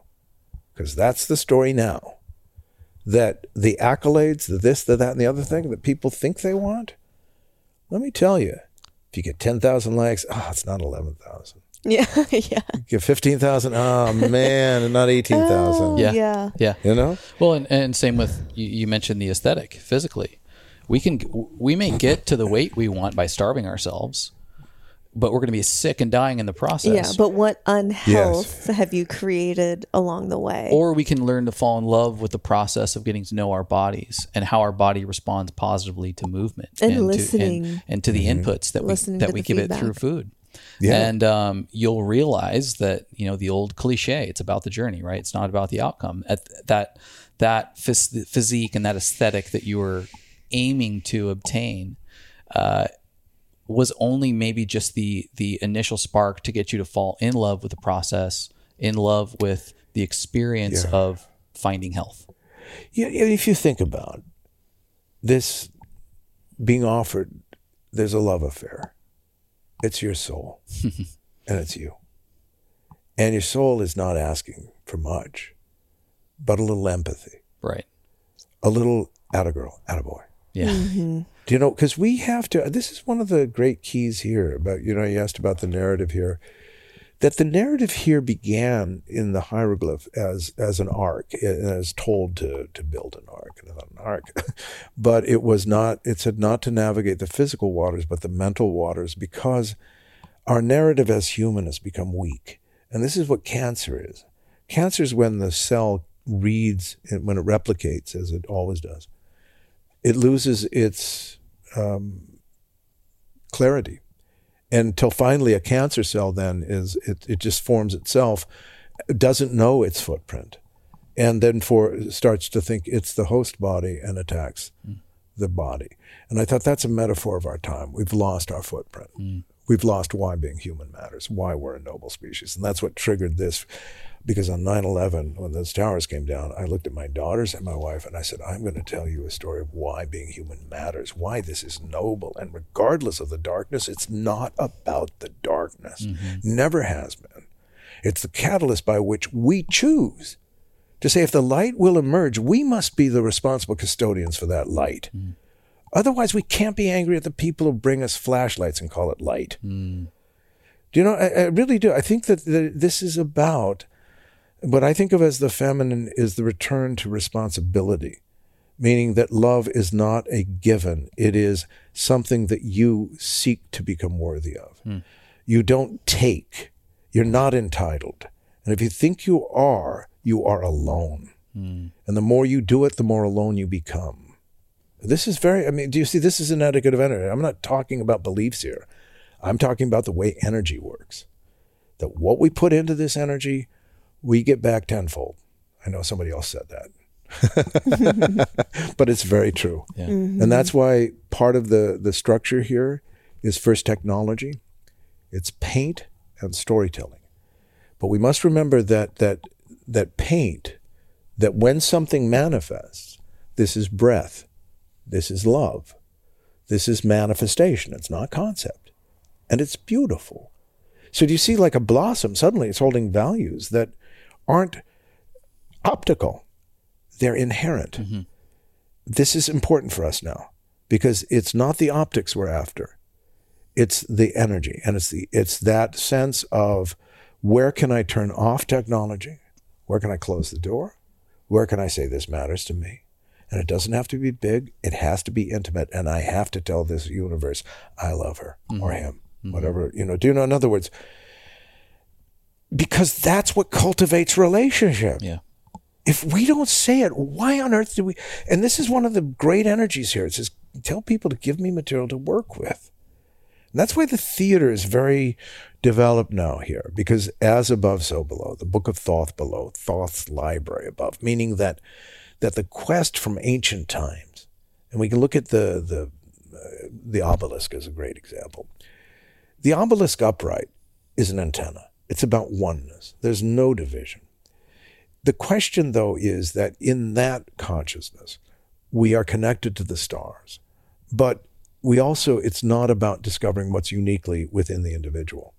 We all know. And so we are honoring this greater. So the question was knocking over the obelisk, a bit like Moses leaving Egypt. You say, why does he get lost in the desert for 40 years? You think, well, anytime there's 40, it's a cycle. But it's also the beginning of the development of God's not here. You're not directly aligned. The obelisk has fallen over. There's a journey that must be had. You must take this journey. So if we think of the development of the ego not as a monstrous thing, but actually as this journey, I begin by being lost. You asked, how do you begin? Well, you see, you have this feeling you once knew. then you went into this desert and you said, follow me. And you went, I hope they're not really following me because I'm lost. Um, but you know, you think of, of even the the sort of the infancy of the ego, meaning we're lost. We need a guide. We need Moses. We need a father. You know, we need somebody. Are there any commandments we should know about? Right. Anything we uh, just basic tenets um, and and so we're developing that and then you know i say then christ comes along and says you are uniquely worthy of salvation you of your own accord are mm-hmm. uniquely noble so we have this journey of of trying to assimilate the the unique worthiness of the self, the in a way the the commandments of self, you know, the the sense of our connection to the larger community, but then also the connection to the the mystical heart, meaning what I bring to the community is forgiveness, it's empathy, it's this this quality that sees in one another, this Christos, this relationship it helps us understand why we would finally go through all of these religions. Not that they're wrong, or that, but they're they're a beautiful expression of that which, like every life, lives a certain. Like I, I really feel the Christian ethos. Its zenith, zenith was the Gothic, the Gothic cathedrals, Notre Dame and Chartres, and I could. That's another conversation. But, but it it just it's like things rise and then they go back, like with the Dome of Saint Peter, to the law, to you're smaller. I am authority. You're not the authority. But this is all in the development of the ego. Do you see? So that's what I do. I feel like this is a key that now, and it's it's not 40 days, 40 nights, but 43 years, 40, you know, mm. of people gathering, creating focus, coherence for what happens finally, this manifestation of art or creation, because that's the language of creation, reveals itself as a womb meaning that that now I can hold you. I'm a library. And as the librarian, I don't care. You can read any authors you want. You can believe anything you want. It's all here. You don't have to fight over the books. And if some of them are on fire, maybe close the book and put it back on the shelf. You know, we start to see that, and that's why, again, the mother returns in the hieroglyph, the sense of Sophia, the sense of, of being naked with her, meaning that that this is the point where there's no armor. And as a matter of fact, with the tarot, I, I remember after 17 years, I was writing my journal and I, I wrote down, I, I, I, um, I, I give my sword hmm. uh, and, re- you know, return it for a lantern. And so I was given a lantern. But then I, I reached these doors, and they were like the baptistry doors in, in, in, in uh, at the, uh, Florence. And I, and I touched them because of this work uh, that I'd done. And I thought it was about what I'd done, but as I touched the work, it opened the door. And I went, oh, it wasn't about that. And then I was mm. met by a beautiful female figure. And I and I had this suit of armor on that was also beautiful that I'd created. You know, like this this great thing. And she said, Where are you going now? You will only drown with this on. Mm. You must take it off. And so I did. And I walked through those doors and I went, oh, wow, that's, if we think of the symbolism here, that's like walking upstairs Yes. back into the womb of consciousness. Going where we're at now, we've created these suits of armor. And I think that's why a lot of people still are in their suits of armor. And they're, they're stuck outside the, the front door. In a sense, they can't, they, but they, only they, it's, and we can use the Wizard of Oz, right? Dorothy goes, well, why didn't you tell me? And what does a good witch say? Because you had to know. And I really do think that that's where we're at. That's the creative in us. Mm-hmm. I can't be creative for you. I can't love for you. I can't dance for you. But guess what? You can do all those things. Wow. And you don't have to be good at it. You don't have to sell it. You don't have to make up for somebody. You know, it's like have a have a fun, you know, in other words, turn off turn off the the critical lens. And I think that's why everyone's in such so agonized because the more you critique others, the more you live in the dread of being critiqued. Mm-hmm. Because that's the energy you're welcoming. As soon as you say, I hate, there's a whole lot of energy that goes, ha great. Mm-hmm. Come on, jump on board, guys. We're going to make this a good one. Yeah. And we are lived, not living. And we are played, we're not playing. There's so much there, and we could go in so many different directions. Um, and you, we've we've talked about tarot a little bit here and there. You've mentioned it a few times, and um, of course, people know from the intro that you've you've drawn and, and created this these beautiful, not created the archetypes yourself, but created the art be, that that is an expression of the archetype. And I'm curious um, from maybe the the major arcana, the major, um, the trumps, right? The trumps, yes. Yes. Um, what are you seeing when you look out at the story of humanity right now? What are you seeing as one or two very relevant archetypes, major arcana that is being reflected in humanity or that humanity should be well aware of right now? the two that come to mind immediately, uh, and then I could go out from there. But but the two that come to mind are the tower and the world. Th- And there's two very important reasons why, eh, because you said Trump's and Pre- President Trump. We have a type of projection of an outward theater that's very mythic at this point. We have to have to get away from what side one is on or what pol- politics one has. As a matter of fact, in my discussion groups, I banned politics the last 43 years. I, yeah. I just, I don't, we don't talk politics or sociology. In other words, we're going to talk with ideas that no matter what your politics are, you'll leave inspired. So whatever we think, when you breathe into it, it expands it. It allows it to not be, you know, in a sense, suffocating. So the archetypes, though, why I say the world is that one of the great mysteries here and one of the great proofs here, because I always wanted to know, well, how does this archetypal language speak with us? In other words, what, and as an actor, I was very interested because uh, as an actor, you have to develop the ability to talk to yourself. Do you know? Because nobody can teach you anything. You have to go, how is that? So you're asking your questions, and, and but it, it frees one to have a very strong inner dialogue why this is essential is that that my realization with the world archetype is that that I redrew this world archetype. It was very Mayan uh, in a way, and it turned to be far more Gothic.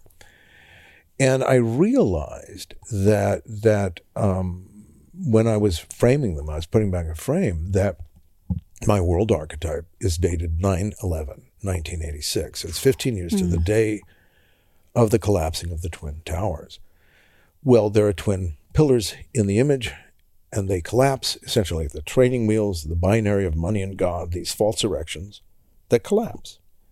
And so the world then becomes the fi- the the uh, the archetype of this entire story to a great degree because the world archetype is the 21st it's the last numbered card. It's the last of the three sevens.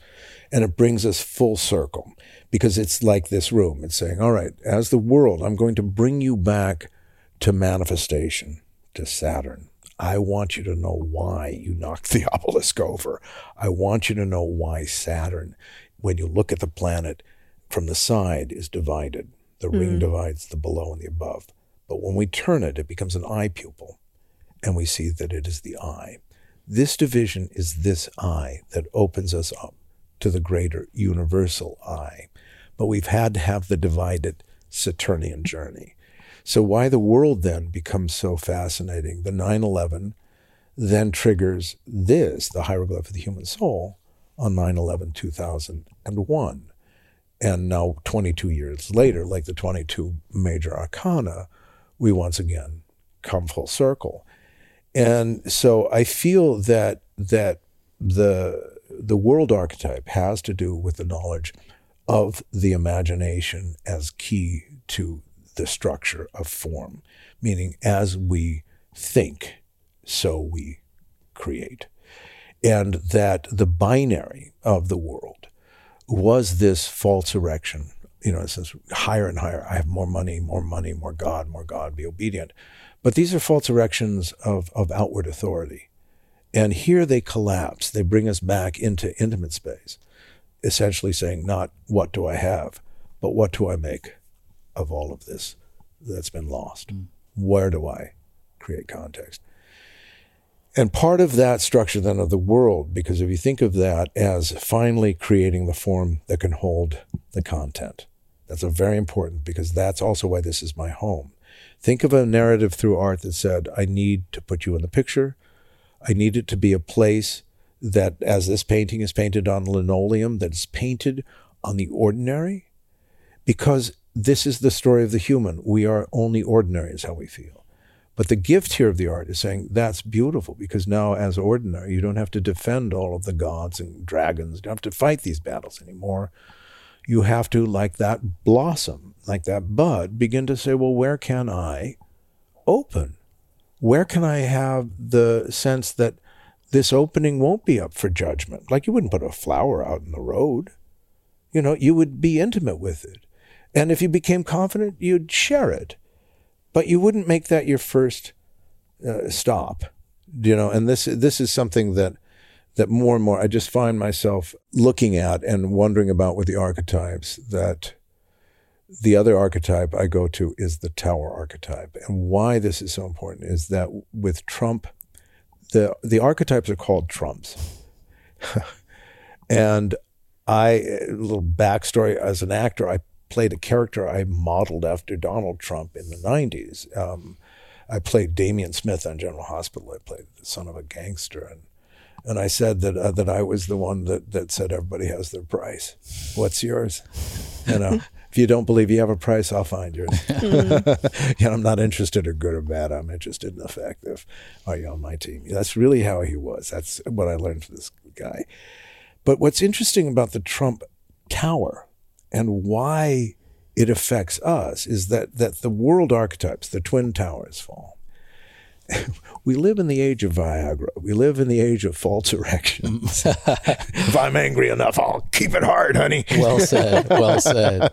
um, and uh, and I really found that I, I, had to laugh because I thought I thought when when when the Trump was played, I thought it's he even has the Trump Tower. And I thought, okay, and he's orange. and it's the planet Mars. And Mars sets everything on fire. And it's a fire that doesn't allow a return hmm. to what was before. Do you see? So, so this is where the mythic underpinnings are like, whoa, okay, then we're really experiencing archetype. You know, the, sort of Johnny One Note, you know, anger, anger, anger, anger, anger, anger, anger, anger, anger, anger, anger. But if you think of one note on the piano, that would be the key, right? right?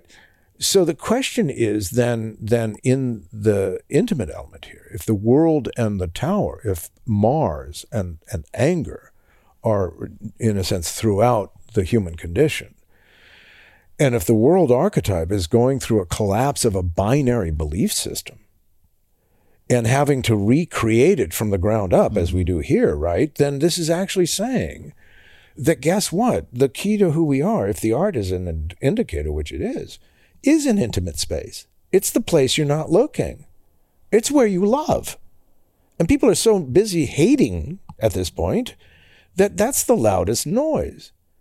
And that's part of the martial art here, the, the mental element. Oh, okay. Then I won't draw my sword for that argument. I've got too much to do here. I want to go to market, got to pick up my kids. You know, and I do. I think that that practical side is, you know, who has time mm-hmm. to, you know, it's it's getting over this sort of iPhone warrior stuff. Yeah. Mm-hmm. Yep. Uh, you know, who cares? Uh, I, I really feel that the whole point of where we're at is the generosity of forgiveness, not simply for others, but for oneself, can begin to heal from within to without. Because the optics will not change unless the energy changes. And the energy that got us here, this grand generalization of the Piscean age and messiahs, is over. It's like we've hit the mainland like a big ship. Mm-hmm. We've hit the coast. So now how do we get into the rivulets? How do we get up? How do we get into it, into the land? Well, we're going to need a smaller boat for that. Maybe an intimate boat, maybe a boat just for one or two. But we'll find our way in. And when we do, we'll begin to develop stories that, yeah, we're part of that crossing, but we know we're not crossing anymore. So when you tell me that generally people are like that, I'll say, you know what? Those were the old days. General is fine, but give me specifics. Because when I look specifically, I realize every human being is struggling with very basic questions. And a lot of them have to do with what do we do mm-hmm. to cultivate meaning? I will not let anger define the story of who and what I am. I've come too long and hard to make that my story. And that's, I think, what I rejected on 2001. Something in me quit. Mm. I said, if this is the lack of imagination masquerading as reality, I quit. I didn't realize it would lead to this, but it, you know, but it wasn't. It wasn't quitting the world. I still paid my bills. Yeah. You know, I, but it was. I quit agreeing to agree with that narrative mm-hmm. that it always ends in flames. Do you know? I always say no. That's the alchemical fire. The, the flames aren't the key. The transmutation is. And that's why we're surrounded by by the arts. You know, the, the artists. I'm convinced that they tell us, look, in every age we were ignored. We were only as valuable as the Duke thought we were valuable. Mm-hmm. We were only, you know, we were expendable. Nobody cared. So when you mope around that nobody cares, well, nobody ever cared. And realize what we had to realize that I have to care. Mm-hmm. Why am I waiting for guardians or custodians when I am a guardian and a custodian? Think of how your soul is dealing with that, right? It's you. That's why I have people sit in the mirror of self reflection. I say, everything in this work, in this beauty, in this trans, you know, because it becomes multidimensional with 3D glasses, is saying, I, you are the key. You are being put back in the picture because for thousands of years you've been convinced it's not you. Mm-hmm. For thousands of years it said, You don't matter. Your wisdom doesn't matter. Where you live doesn't matter. What you love doesn't matter. Who you are doesn't matter. And this is the Aquarian reclaiming. Oh, yes, it does. And if I'm a jazz musician, maybe I play the sax and maybe you play the guitar. And I'm not going to tell you as a saxophonist how you should play your instrument. But uh, when we get together, we are going to play. And that's what I know. I know that that it's a matter of giving ourselves permission to say because I even have a mantra, there's no reality, only probability. I choose this one. Because if there's an infinite probability, like Schrodinger's cat, right? Yeah, it could be dead, could be alive. And I've used this with my own cats. I choose the one where they're alive. Mm-hmm. I do because I, my fear and panic goes into, and I go, back up, back up. I choose. And this is where we start to use our own energies. We don't try to become wizards and go, every time I snap my fingers, the signal turns green. But I tell you, if you start experimenting with things like that and don't take it highfalutinly, so to speak, you'll be amazed at how interactive the world really is. Mm. Hey, friend, by now I think most of us realize that our Earth needs our support more than ever. Sadly, most of the usable soil on Earth has been degraded into lifeless dust by conventional farming's overuse of glyphosate and pesticides. This is a big problem for not only us, but even bigger problem for our kids' generation. Chase and I's favorite way to support the earth is by supporting the regenerative farmers who use methods that do not degrade the soil but build robust, rich, biodiverse soil. Every month, we receive our meat subscription box from Wild Pastures that provides a wide variety of meat chicken, sausage, pork, beef, and even organ meats if we want. These are the best prices we have found on meat that's organic, pasture raised, and sourced from regenerative farmers. And boxes are completely customizable to fit your family's needs. With Wild Pastures, you're not only supporting your family's health with the highest quality meat, you're also supporting future generations and our earth, our home. Now, Wild Pastures is giving you 20% off your subscription and free shipping for life. Just check the show notes below for our direct link and start building your first box. Enjoy. It really is. This is why people are having a lot of synchronicities. I say you're starting to hear the real language. Mm-hmm. Mm-hmm. Yep. Because what's mm-hmm. the first thing silenced in love um, when you don't love? The poetic, the ambient, the soft focus. Everything has to be hard focus, literal. Yep. You know, you have to hold on to control it. And I think that we're going through a, through a, a, a birth process now. I, I think because the condition, and I tell people that we're not born because we want to leave the womb. We're forced to leave the womb because the womb itself becomes toxic. Mm-hmm. So think of the world womb ejecting us into this womb with a view. But it's returning us back to first technology, the painted cave. But we left that painted cave when it was empty. We left having to tell every generation why it mattered, to create context, to create meaning. So we've been the cultivators of meaning. Our arts have been the byproduct of not going mad, not being decorative. Yeah. Mm-hmm. Do you know? I, I mean, we there's a fierceness that's, to a certain degree, been betrayed by anger. Mm-hmm. Fierceness has nothing to do at anything being at your expense. It's the fierceness of standing in the middle of a fire with your roots firmly planted, understanding that there's nowhere to go. So it's not to attack the fire; it's to trust what you bring to the deeper nature of things, and that is how do you focus with your mind? But not just your mind, how do you focus with your energy body? How do you feel? Right? How do you allow yourself do you give yourself permission? And and I think that this is why everything think of a discovery process. It said if I didn't demand these questions from you, they'd be an entitlement. But because you're earning them, and this is why I always quote uh, Rilke from the Duino Elegies, and I love this quote. He said that that you you can't impress the angels with your grand emotions. In the cosmos, you're just a beginner. so tell him of some word you've earned. Hmm. And I look around at this human condition and I say, we've earned this human story. And the human condition is always anguish and difficulty.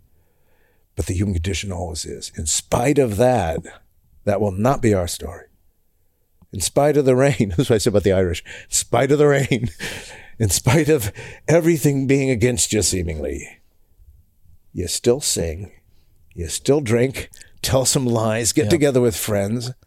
And at the end of the evening, the rain's still raining, but you walk out. Doesn't matter. Mm-hmm. Doesn't matter. And that's what I'm looking for with the creative spirit. It's like, yeah, things are what they are. It's a season. But they don't define you. They teach you to be a navigator of it. And that's why this sense of let us become modern Noahs. Let us each build an ark of consciousness. But let it be built from what matters to you. And what matters to you is different than what matters to me. That's the beauty of our unique human experience and story. That's the beauty of a library. You look at those names and you say, my God, that was a life.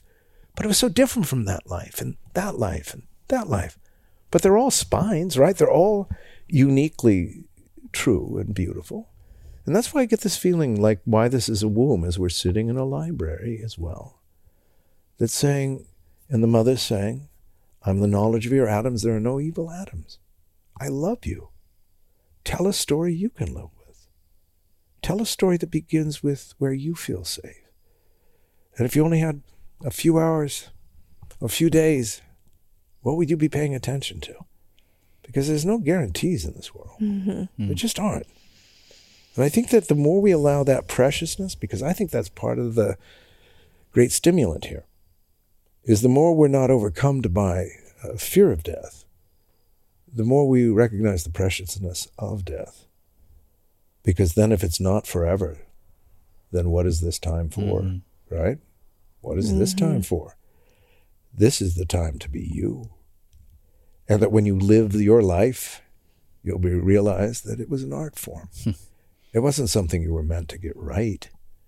You weren't meant to figure it out any more than you're meant to figure out music or love.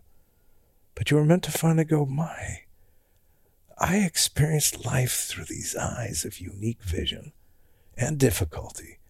But at the end of the day, I realized I was part of a great commitment on the part of some greater spirit to say, can you participate? Maybe like cells in a greater body. Might be a easier journey, a difficult journey, but you know what? We're all adding to it. And that to me is the DNA of the phoenix, mm. meaning the sacred geometry of who and what we are is we are each the one. We are each a phoenix, not born into time, but born into creation, whole and holy. And my question to everyone is if you don't like the story you're telling, then why not tell when you do like? And for me, when I sit in this room, I don't need more. This is enough. This is beautiful enough. This explains with art and beauty and intimacy that the human struggle to know itself needed to create a narrative that included all of itself, and not in the act of judgment, not in the act of betrayal, but in the act of artistry, of devotion and dedication, because that's our heart. Our heart is our heart, but our heart is pulsing in all of these other books. Mm-hmm. That's the human heart. Do you see how beautiful that is? To breathe into this great human story and then breathe into the, the intimacy of our moment and then begin to say, yeah, it's time to grow up. Not to embrace the inner child, but to embrace the inner guardian that says, you can take care of the child now. Mm. Take care of that child. Yeah. But I need you to be a guardian. Mm. I need you to be responsible. Because if it's just the child, you'll sit waiting. You'll think, oh, I'm special. Mm. and the thing is, we are special, but we're special in the ways we don't understand. Sure. You know, because it's much more. And well, Salvador Dali said it best. He goes, No lazy artist ever creates a masterpiece. Hmm. And I thought, if we take the artist as the human race, we have never been lazy. Parts of us are lazy, parts of us are lazy. But when you get right down to it, we might be Sisyphus pushing that rock up the hill, only to have it roll back down over and over again but at least we're willing to push it up the hill again. Yeah. you know, I, I kind of I kind of feel like this cheerleader going, guys, do you know how amazing we really are if you get right down to it? To forget, to never know, to to have to go in the dark, to get lost, to to be afraid, and then to say, oh, it was up to me all along. Yeah. We're we're special not because we are owed something from the external we're special because, as you have put multiple times, we are heroic for choosing not to know, for choosing not to remember, yeah. and for partaking and rolling that stone up the hill, even if it might fall back down again. Yeah. It is heroic, and we are special by the fact that we've signed up for this. And if you think about telling your inner self, even with the the you know sort of the the proviso, I might just be making this up, but it if if you could argue that everything's being made up the way we look at it because no one knows, then add this too. You know, in a way, just because, and that's part of my, because a lot of my work is is a thought experiment. It's like I, I think if I'd tried to figure out that, I never would have, right. it wouldn't happen. But it wasn't. It wasn't. There was no conceit. There was no like, oh, this will turn into this. It was much more of, hmm, let's you know and and and that's why you know a lot of this is I, I think that that so much of the approach has been the grand, the numbers, the demographic, like parting the Red Seas, you know, and that's why all of our movies are, uh, you know, just at least for me, calm down on the CGI, dudes. Mm, I know. Give me a bit more narrative. Oh, yeah. You know, My uh, God, yeah, yeah. yeah, I'm tired of watching Paris go. and and it, it, it it seems like we, I'm getting derailed here a little bit, but um, something that Chase and I have talked about is like it doesn't seem like there's a lot of original thoughts, original No. stories being told. It's either oh, there's this story, let's do a prequel. There's this story, let's do a sequel or a second, third, fourth sequel Yes. right? With all these superhero uh, movies. And it's been so long, I feel like, since we've had a trend of original ideas being birthed Yes. in in the space of of movies. Well, and I sit, I sit in this ancient technology that we're in here today in this arc, and I look at the artistic representations of Leigh's brilliant mind, and I, I even if I can't define it, I go, I know this. yeah, yeah, it was beautiful. Yeah. This resonates with me, and I feel seen by it. Mm-hmm. I can't say that amongst Avengers movie number 15, the CGI porn gives me that feeling. Now, And- there's nothing yeah. wrong with those movies. I have a blast and we can all, you know, crush popcorn and and Mm-hmm. watch our, you know, neurotransmitters freak out by all the colors. Right. But at the same time, I'm not uh, entering a layer of depth within myself that I would not have been should I should I skipped the the movie. And and, and being Yeah. in a space like this is a level of recognition, um, but also novelty. And I think that that's very key because it's not one or the other, but really the recognition of that if everything is stimulation, then we do need to walk into where there's no stimulation. You know, this this balancing of our energies. And I think that that's what a lot of this is about. Like like yeah, we're getting to the point where formula is so ob it, it's just it's it's a lack of imagination meaning that if it's predicated on what sells and then you find what sells and then you turn what should be a half hour show into 5 hours you know in other words that that that that type of of mind mindset which is in a way a great deal of the business itself I do feel this is what I felt even going back to my experience was I realized I couldn't make that the bad guy. But I realized that if I was going to have any other conversation than being swept into that one, I had to cultivate it for myself. And that's when I again started getting together with different curious people and saying, let's let's start reading text. Let's start let's start inspiring each other. Really like you'd say like actors do when they come together to rehearse. Let's let's be the crucible by which mm. We create the conditions that even if it's not known by others, at least it's it's nourishing us. And and that to me is a lot of what's going on is this sense of that and I do think of it as a type of autoimmune reaction, meaning like like when this doesn't work, go soft focus.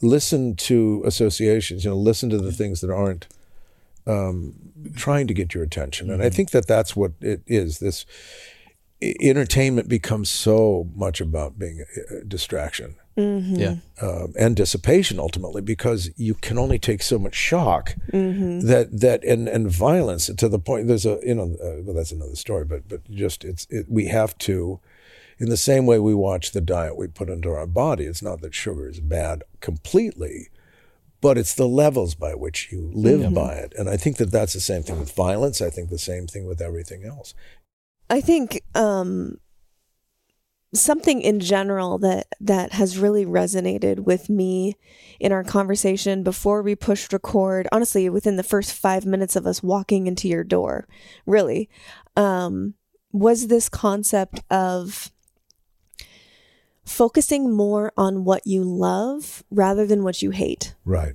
right And that is such a perfect snapshot of what I see a lot of humanity focusing on, uh, or rather the experience of um, my fellow man and woman, is we are spending way too much time.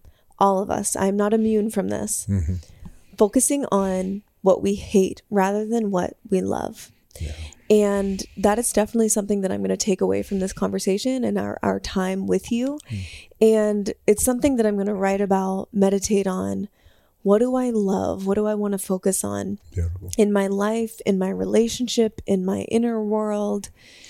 Um, really, that is like, I feel like it's my new life motto, honestly, um, because it's so easy for all of us to slip into, but wait, look at them, what they're doing over there. That's not good. That's not good. That's not good.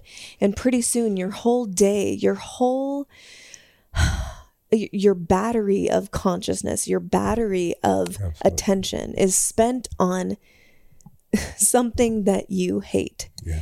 And, you know, I- I'll never forget w- when I was in driver's ed, one of the pieces of advice that the teacher gave to us is, you know, I grew up, we grew up in the Pacific Northwest in Washington state. Winters are brutal, you know, six inches of ice on the ground, mm. you know, in January and February and he he gave us a piece of advice. He he said if you feel like you are on ice and slipping or whatever, your car is going out of control. Don't look at what you want what you don't want to hit, right? So oh there's a pole, there's a light pole there. Mm-hmm, mm-hmm. Don't look at the light pole. Look at where you want to go. Your chances of getting in an accident will go down if you are looking at where you want to go rather than where you don't want to go. And it feels so um, it feels so in alignment with what what I was just saying with you. You know, um, what I'm going to take away from this experience and this this conversation with you, and that feels like something that everyone listening. Everyone in the world, not everyone in the world is listening, of course, but if everyone in the world did that in their own life, they focused on more of what they love than, than what they hate. I, I feel like our world could completely transform Absolutely. that's what I'm taking from this conversation. But I, I want to hear from you if there's, you know, people are listening right now where they're on the path of self development, of leveling up their consciousness. Sometimes that can feel like a very lofty pursuit. It can feel like, man, it's never enough. I'm never done, which is true, right? Um, but what would you say to that person that is trying to level up their consciousness? What's one thing that we can all do today? Immediately, I think be kind to yourself. Hmm. There's nothing to prove and no one to prove it to, and there's no time schedule.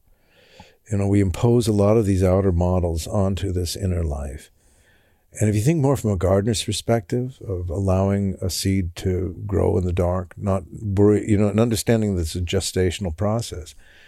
And I also tell people about the creative process. I say a lot of times people, oh, why don't I feel creative? I say, tides come, you know, they ebb and they flow. And the more we, I think, honor that natural element within ourselves, the more we are able to recognize that, you know, there's a wonderful, going back to Rilke, he said something wonderful. He said, he said, he said, um, live the questions now. I love that. and if you're lucky enough, you might live into some of the answers. And that's really what I feel about this art. That many of the, in a sense, the anguishes that, that got this out of me, if I'd stopped there, I would have thought, you know, I could not see the point, like a book. You know, it's like stopping at the third chapter of a 10 chapter book. You think, and I think that's what we must do for ourselves is understand we're not a completed anything. Do you know, we really are. I, and I feel a lot of times I even say, you know, just just keep rowing, just keep rowing. You know, don't don't overthink it. Don't over because uh, as we know, sometimes, um, and, and I even quoted in my book, it's natura non facit saltus. Nature does not grow in leaps, meaning that that everything creates the condition of the foundation by which we have enough strength to support what is coming. So if we think about when we're in that, I don't know, and say, look, this is not wrong. This is the formative energies that will lead you to the next question. And you might say, well, what is that? I say, sometimes you don't know what the next question is until, in a sense, the anguish goes, I can't do it anymore. And then that moment you go, oh, I wasn't supposed to do anything. Do you know, it's like, do you know where it, it hit, it, it, it, we push, push, push, push, push. And and I do feel like that's that's part of the the permission to give oneself, to be patient with oneself, to be forgiving of oneself, and to recognize, as I talk about, that we have a very traumatized psyche, which we take personally, like, oh, something wrong with me. There's something wrong with everybody. do you know? It's like we all have that I should be, but I'm not. I should do this, but I don't. Mm-hmm. You know. And I think if we recognize that, then we're not overstressing it. You know, it's like we don't make it a thing. It's like, mm-hmm. yeah, that's part of it. And that allows us then to become more facile or flexible. And and that's why a lot of again the the nourishment routine, the sense of of and, and I tell people with drawing, I say, look, if you think, oh, I have to pull everything, just say if you want to five minutes. Just I'm going to do this for five minutes when nobody's looking if you can step over that and do it, suddenly, unbeknownst to you on a quantum level, you've created a new possibility. Hmm. You've made an effort. And what we make an effort toward makes an effort toward us. Mm-hmm. Nothing given, nothing, you know, nothing, if it's just this. And that's why, again, we're being taught etiquette. It's like, think of so much of the ego now that is blossomed into this outer, you can have everything temptation hmm. world. You'll just feel empty forever. That's the only, you know, that's the downside. But I think that that's why everything in this room is indicating that we've reached this point of resistance, resistance, resistance. But think of that as slowly turning us away from an old way of being and doing back into a more intimate way of being and doing. Meaning, if there isn't one agreement or there's not one reality or there's not one point of view or there's not a monolithic this or that, then I don't have to bemoan that it's not there. I have to, again, like, as I say, go from the outward turning wheel of life experience. The months will still go by, you'll still get older. But if we turn and we stand finally at the center of the wheel, then we stand upright, just like the totem pole, like like the center of the wheel, like the sushumna, this idea, or the toroid, meaning that, that what comes up through the top of us then, our energy field then blossoms like a fountain out of us in all directions, winds down like an orb coming up through our feet. You see how we become that life atom. And that means the life atom, like the spin of an atom, if we think about it, that the spin of the atom defines the atom. There's no there there in an atom. So essentially, the spin of our world defines our reality. But when we stand upright in that reality, it's like holding all of our greater stories, but not being over identified with them. Hmm. Do you see? That's like a library, right? You can read Moby Dick and go whaling, but you don't have to go there. Mm-hmm. Mm-hmm. You imaginatively have bridged. And because you've done that, you've allowed the imagination to awaken which the imagination is very grateful for. Mm-hmm. think of a book that goes, I didn't think anybody was ever going to open me. yeah. You made right. an effort. right. Beautiful. Uh, you know, as we come to a close, uh, something you said earlier, you you mentioned the first flood was with water, water yeah. and we're now in the flood of information yeah. and and through some language you've used throughout the day and throughout our conversation here for the podcast, you know, I can't help but think that that we craft our arc through consciousness, of course, through through what we love, and we talked about some of those attributes of what we love. What do we find safe? What feels like home? Where can we create? Where can it be sustainable? Uh, where can it blossom? And we create this this arc to navigate the the floodwaters, if you will. And um, I think even the the question of great, that's a beautiful metaphor. What am I supposed to do? Mm-hmm. And and what you just answered is is well have patience. And uh, we talked about we talked about this. You're the hero of your own story, and and this story, this sailing or boating of the ark on the the flood 2.0 of information, um, is one that's heroic because we don't necessarily know what we're supposed to do. And, we, yeah, and it's this it's this attribute of patience that says I don't know, but I'm here to create the story that resonates, and I know it's heroic. And literally so, the opposite of instant gratification. Literally the opposite of instant gratification. Yeah. And and so as I kind of piece these things together from from what we talked about today, that that will definitely land, and and I will take you know take that away from from this conversation. That's beautiful. That's really, I, I, and I feel like that's what this is about. Just recontextualizing, you know, giving ourselves a break. You know, not mm-hmm. trying to have this perfected. I am this and you're not. No, we are all each this. Mm-hmm. So, what is your music? What's your story? And in the library, it's all honored. Mm. Do you know? That's why Yeah. I do. I, I really feel that that, and as I, I told you, we were looking about, I said that when my dad died, I just I just so so remember his book of life. I could I could see it being squeezed and all the waters of this life that had spread out in a sense to be interpreted by the way he journeyed.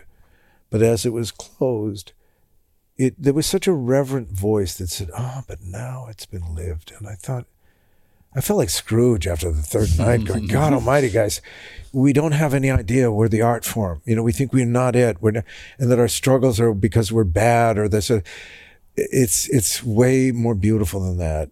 We are artists of creation and consciousness. That we came from being star beings, but in that mind, you are a, you know directly. So you cannot create. Mm. You are. To create, you had to forget. Mm. And in forgetting, what was lost was actually to be rediscovered, but in human terms. Mm. And you see, so we sto- slowed down star knowledge, what was once directly connected to the heavens, and we humanized it. We turned it on the wheel of time. But now this wheel of time has brought us imperceptibly back to the final question, which is the intimacy of who are you? Where do you live? What do you love? And you are in charge of what you allow to define your world. And I really do. I think that that's where we become gardeners of the soul. That's why this is called the hieroglyph of the human soul. Hieroglyph means picture, sacred pictures. So we're in a picture book that is multidimensional but fixed, that holds its story on the spines of all the stories. And I feel that that's such an appropriate embrace that although we can never see why would we would endure and why seemingly ordinary lives are lived and lost and why but if we honor it as a noble enterprise not that we recognize or figure out anymore we figure out mountains but we recognize we're in some incredible story hmm. that asks us look there are many versions of you they're all you so, what will the version be? And put a little effort into it. It, it takes a little effort, but so does love. Yeah. So does anything you love. Having a cat takes effort. Do you know? They don't Yeah. clean their cat boxes. you know, and, and I do. I feel like that's what the world is trying to teach us. Mm-hmm. Anything you love, you make an effort for. Mm-hmm. So if you're wondering why these other things aren't going on, make a little effort Yeah. Mm-hmm.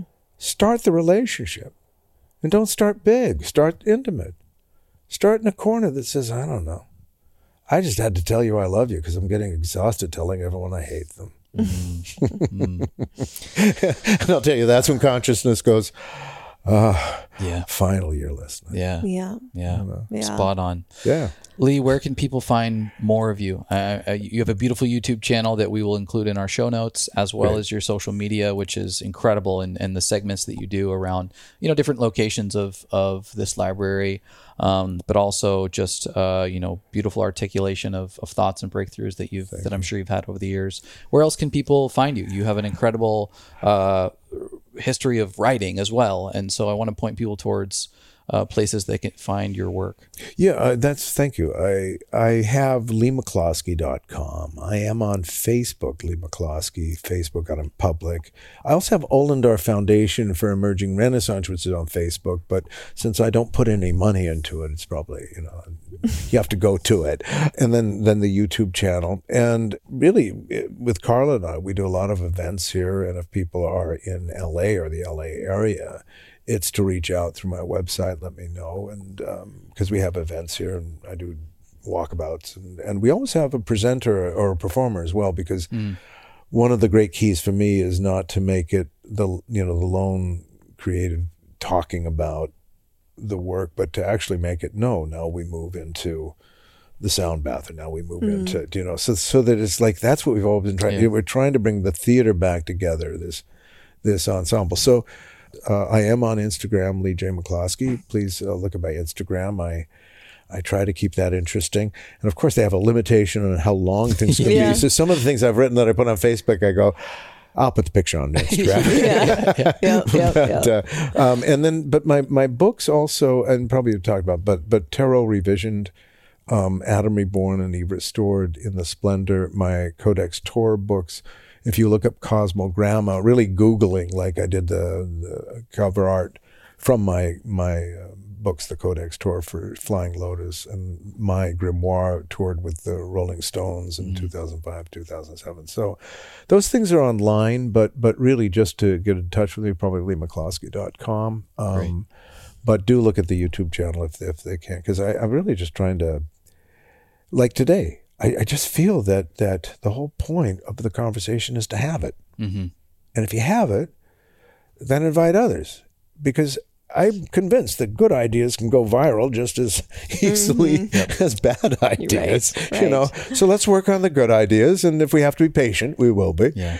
But I do. I feel like the patience now is I want a story that from where this center emerges, it begins to reclaim and honor the center, which is everywhere and whose circumference is nowhere. I love that quote. Amen. Yeah, I do too. So good. Yeah. Amen. Thank you so much, my friend. Thank you What so a beautiful much. day. Thank for, you. I mean, we were coming over here for an interview and we basically spent the whole day with you, Yeah, which was such a treat. And two hours in your library uh, that is probably one of the coolest, if not the coolest room that Bless. I've ever been in. And just, you know, um, want to inspire anyone out there listening if you're in the LA or Malibu area and, and you can make it here in some way, shape, or form. It is absolutely worth it. You Yes. will never see anything like this again. Um, I am sure of it. um, thank you so much for sharing your wisdom with us and your your beautiful art Oh, um, with us and your cats. Yes, I have absolutely gotten my creature fixed today and have the hair on my pants and clothing to prove it. And I'm, I, Yes. am taking it as a token of love. yes, yes. Um, and uh, we've just had an, a wonderful time. And um, uh, thank you for all of your gifts. Oh, well, thank you so much. It's been absolute delight hanging out with you guys and talking. And I do. I feel the better story heals in ways we can't begin to imagine. Thanks for sharing Better Story. Mm-hmm. Thanks for what you do.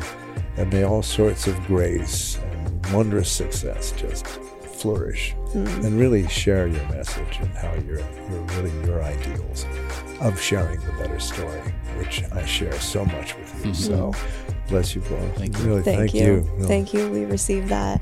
To everyone listening, thanks for hanging out with us.